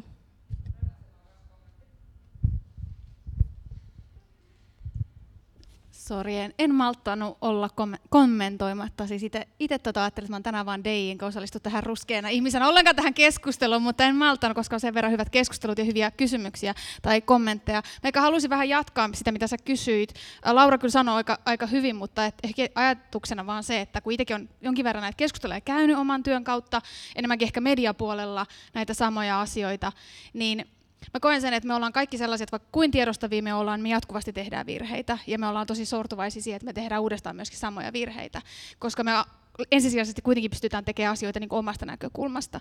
Eli tavallaan mun mielestä siinä pitää olla tosi paljon valmiutta käydä niitä keskusteluja, tosi paljon valmiutta niin kuin kuulemaan, että okei, missä meni ehkä pieleen, minkä takia tämä oli ehkä loukkaavaa tai sortavaa tai ongelmallista.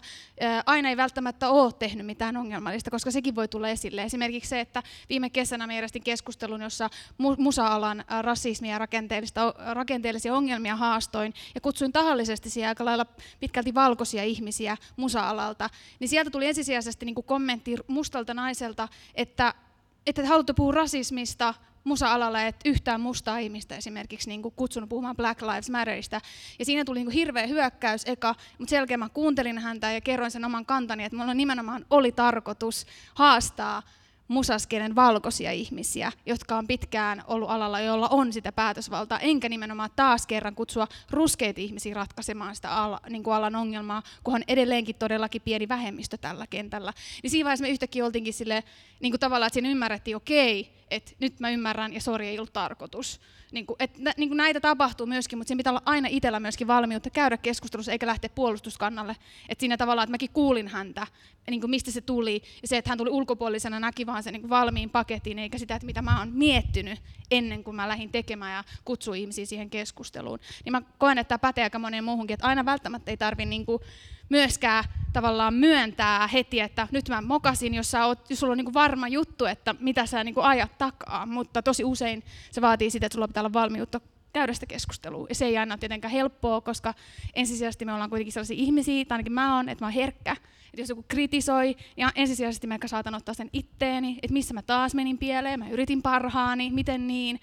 Niin se niin kuin tavallaan, että jos pääsis ravistelemaan niitä tunteita eka pois ja olla silleen, okei, okay, nyt mun täytyy kuulla tämä kritiikki ja keskustella tämä asia niin kuin läpi. Ehkä mä tein jotain väärin, missä, otetaan selvää, eikä sille, että mut mähän yritin parhaani ja minä olen hyvä ihminen, koska siihen me sorrutaan tosi helposti. Et me jotenkin ajatellaan, että se on niin kuin meitä henkilökohtaisesti niin kuin jotenkin ravistelevaa, että me ollaan nyt henkilökohtaisesti epäonnistuttu koko elämässämme mikään ei mennyt oikein ikinä ei saa mitään oikein. Niin niistä tunteista, kun pääsis pois, niin se olisi kyllä niin kuin tosi hyvä. Kiitos. En, Kiitos. Su- en puhu enempää. Kiitos Renas. Mulla itse asiassa tuosta tuli, tulikin mieleen, me aika käy aika vähin, mutta musta olisi ihana kuulla teiltä, kun tässä on vähän tullut jo, ja tuossa Renasinkin puheenvuorossa, ää, jotain keinoja, mitä on, kun, kun, myös kun tulee niitä hankalia tilanteita, mutta ehkä ylipäänsä niin kuin taiteilijana keinoja ää, rikkoa, väsyttää, niitä, niitä niin kuin eri haasteita, niitä ki, kipupisteitä, mitä on. Siis mä oon kirjoittanut tänne tämmöisiä, kuin voiko kapitalismissa tehdä taidetta, ää, sit vuorovaikutus, valtasuhteet, instituution historia, sosiaaliset sopimukset, semantiikka. Voiko näitä rikkoa vai pitääkö vaan lähteä pois instituutioista? Tota, Mutta haluan, niin. Mitä keinoja teillä on rikkoa, haastaa niitä niin kuin tosi hankalia näyttämön rakenteita, jos teillä on keinoja? Ää, ja ja tota, joo. mennä kohti niitä haaveita. No, äh, mä sanon vaikka aluksi ainakin sen, että et jotenkin again, äh, vähemmistönä, varsinkin näkyvänä vähemmistönä oleminen missä tahansa tilassa on niin lähtökohtaisesti vähän niin kuin aktivismi, että tota, jotenkin et, mä voi olla missään ilman, että mä rikon normia, koska varsinkin Suomessa normi on niin aggressiivisen niin kuin, niin kuin valkoinen ja niin kuin, niin. Uh, ja koska edustan nimenomaan niin kuin näkyvää vähemmistöä, niin sit se on vielä niin kuin ekstra silleen, että ei ole niin kuin mahdollisuutta niin kuin edes valita sitä, että milloin edustaa sitä vähemmistöä ja milloin, milloin ei. Mutta tota, ähm, myös se, että voiko jotenkin niin kapitalismin tai instituution sisällä tehdä taidetta, niin joo, äh, pakko. Tavallaan niin kuin, että mikään ei ole ikinä täydellistä. Ja myös kapitalismi jotenkin, vaikka siis itse en ole kapitalismin ystävä ja olen kapitalistikriittinen, kapita, niin kapitalistikriittinen, niin, niin siis se, että kapitalismikin on ihmisen luoma systeemi, jolloin taide tai, tai niin kuin tuotteet tai brändit tai whatever on myös ihmisen tekemiä niin itseilmaisen muotoja. Ne on ehkä sieluttomia tai whatever, mutta jotenkin se, että mua häiritsee tosi paljon ajatus siitä, että, että niin kuin jotenkin puhutaan kapitalismista sellaisena niin kuin jonain, niin kuin, ää, niin kuin ikään kuin jonkun fantasia romaanin sellaisena niin kuin fundamentaalisena pahana asiana, joka on niin kuin luontaisesti olemassa, kun niin pahaa kuin kapitalismi onkin, niin se on myös ihmisen luoma asia, jolloin sen sisällä tapahtuvat asiat on myös ihmisen luomia asioita, joten silloinkin kapitalismin sisällä tapahtu, luotu taide on myös ihmisen luomaa ja relevanttia, ja sitten kun joskus tästä kapitalismista toivottavasti päästään eroon, niin sitten historian tutkijat analysoi sitä, että millä tapaa kapitalismin olemassaolo vaikutti silloin tehtyyn taiteeseen, mutta ei se tee sitä taiteesta yhtään vähemmän taidetta, vaikka se ei olisi täydellistä tai se olisi kapitalistista tai, tai huonoa edes, niin se on silti niin kuin taidetta ja se on ihmisen tekemää, koska kapitalismi on ihmisen tekemää. Äh, niin, liian monta ajatusta yhtä aikaa. Jos mä nyt ensin vaikka palaan tuohon yle, yleisökysymykseen, siihen mä itse miettiä sitä, kiitos Renasta osallistuit keskusteluun, tosi arvokas kommentti. Mietin sitä itse, että, että tavallaan se niin kuin, Öö, mä ajattelen, että yksi osa tätä valkoista etuoikeutta, josta itse nautin, niin on, on niin kuin semmoinen kokemuksellinen käsitys maailmasta, että olisi semmoisia kivoja checklistoja, mitä voisi niin kuin nopsasti näin checkata, että hei tälleen mä toimin oikeasti, mä voin olla varmalla pohjalla, koska, koska se on ollut yksi osa omaa elettyä elämää, että asiat on ollut niin kuin monessa kohdassa niin, niin yksinkertaisia. Ja sitten niin kuin antirasistiseen ää, praktiikkaan liittyen ei oikein ole mitään muuta ratkaisua kuin ymmärtää se, että ne keskustelut on jatkuvia, ne oppimisprosessit on jatkuvia. Meillä ei ole ikään kuin, mulla ei ole checklistaa, jonka, varaa, jonka turvassa mä voisin ikään kuin, jonka taakse mä pääsisin piiloon. Ja, ja, ja, se, se, on niin kuin, mulle se, itselle toimii niin kuin hyvänä muistisääntönä just niissä kohdassa, kun on tehnyt virheen ja, ja sitten ottaa niin kuin oman ylpeyden päälle ja, ja, ja pitää vaan niin kuin kakistella eteenpäin ja myöntää, että voi helvetti meni päin persettä ja ei auta, kun nyt ikään kuin kurottaa takaisin kohti muita ja jatkaa niitä keskusteluita ja muistaa, että opiskeltavaa on ja sitä opiskeltavaa tulee meillä olemaan niin kuin loppuun asti, koska tämä maailma ei tule luojan kiitos valmiiksi. Mm, ja se varmaan liittyy tuohon Olka sun kysymykseen, että mitä, mitä, mitä keinoja, niin en, en mä, itkeminen on musta helvetin hyvä keino. Mä harrastan sitä paljon, se auttaa aika lailla moneskin tilanteessa, ihan julkinen itkeminen ja opiskelijoiden kanssa itkeminen ja kumppaneiden kanssa itkeminen ja ka- kaikkinainen itkeminen on niin kuin hyvä ja sitten, sitten se on niin kuin toiminut mulla semmoisena, että sitten saa kurottauduttua muita kohti, vaikka ei lähtökohtaisesti halua tai uskalla, kun pelkää kaikkia muita, niin sitten se on niin kuin hyvä semmoinen väylä, että sitten jotenkin sitä löytää jotain reittejä. Ja sitten mitä tulee sen kapitalismiin, niin, niin sehän siis joko tuhoaa kaiken tai sitten, ja loppuu sitten, tai sitten se murtuu omaan mahdottomuuteensa. Ja, ja, ja sitten tuohon, mitä Laura sanoi, niin, niin sen lisäksi, että se on niin kuin meidän itsemme luomaa, jolloin me voidaan se myös niin kuin ha, ha, hajalle lyödä tai, tai, tai jotenkin su, sulattaa tai purkaa tai, tai jotain, niin se ei myöskään ole niin kuin totaalinen systeemi, vaikka se siltä tuntuu. Että tässä on niin kuin koko aika eri pienissä mikrohetkissä ja muissa, niin me luodaan jatkuvasti, ylläpidetään erilaisia dynamiikkoja ja vaihdannan tapoja ja muita, jotka ei noudata kapitalistista logiikkaa. Me, niin kuin, me, me, me seistään jo monilla jaloilla. Meillä on jo ikään kuin paljon, mi, mi, mikä, mihin me voidaan ikään kuin tarrautua ja kehittää eteenpäin ja, ja, ja antaa kasvaa ja kukoistaa. Ja se voisi olla yksi tie ikään kuin sille, että se, että, että se kapitalismi ei minä niin kuin yhtenä järkäleenä olemassa oleva mm, talousjärjestelmä, niin, niin ikään kuin tulee myös niin kuin havaitsee oman niin kuin haurautensa ja, ja, ja murenisi ehkä sitä myötä. Toivotaan, että se murenee. Tai siis, että tehdään töitä sen eteen. Ei toivota, vaan tehdään töitä sen eteen, että se murenisi just eh, kapitalismisysteeminä sen, niin kuin, kun Aunen puhuu siitä totaalisuudesta, niin se on niin kuin, mutta se ei ole niin kuin osa sitä, se on niin kuin tavallaan diskurssi, joka on luotu siihen sen kylkeen. Tavallaan tämä ajatus, mitä meille kaikille on toistettu siitä, että se on systeemi, joka on niin päätepiste, että se kaappaa myös antikapitalismin sisäänsä tavallaan, niin kuin, että et siitä ei ole mitään ulospääsyä siitä systeemistä, niin se on ihan paskapuhetta, se on silleen niin kuin diskursiivinen. Mä silleen keksin jo lonkalta joku kymmenen eri vaihtoehtoa sille, miten me voitaisiin alkaa toteuttaa nyt, mutta siinä on semmoinen ajatus tavallaan silleen, että ei, että se on, että se on, se pää, että se on diskurssi, jolla se puhuu itse itsestään. Ja aika monet instituutiot puhuu itse itsestään silleen, että ne on niin kuin sentralisoinut itsensä silleen, että hei, tämä on totaalista, täällä tapahtuu kaikki oleellinen, jotenkin kaikki gravitoi tämän ympärillä, niin ehkä sitten pointti jotenkin se, että sen lisäksi, että menee niin kuin johonkin ulkopuolelle, niin sinne on myös luotava diskursseja, jotka tavallaan ö, ei ainoastaan opponoi jotain keskusta, vaan sanoo, että hei, täällä on myös toinen keskus, tässä on joku keskus. Ö, Mulla tulee, mulla tulee mun omasta sit romaanista mieleen semmoinen esimerkki, että tavallaan mulle sanottiin silloin, kun mä olin tosi turta siihen, että ihmiset sanoivat, että tämä on huono kirja, kun tässä pannaan niin paljon. Sitten mun tuli semmoinen, niin että mun tekee mieli sanoa jotain, ja sitten kaikki oli silleen, että et sä voi, niin kuin, että se ei, ole, se ei ole osa tätä taidemuotoa, niin kuin, että hei Roland Barth, tekijän kuolema, niin että ei sua ole olemassa enää nyt, kun se teos on kaupan hyllyllä, että on vaan hiljaa, että ei sulla ole päätäntävaltaa muiden niin kuin, sanomisesta siihen.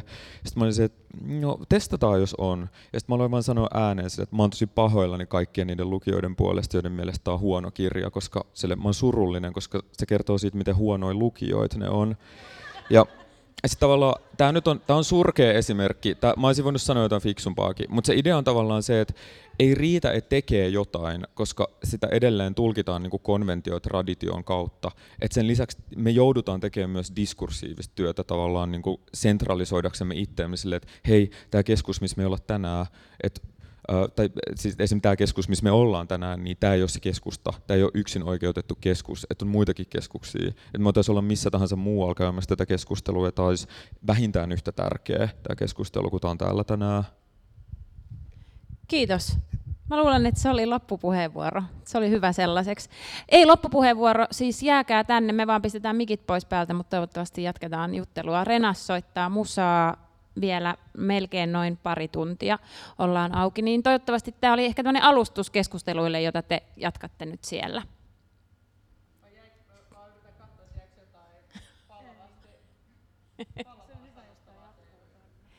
Kiitos.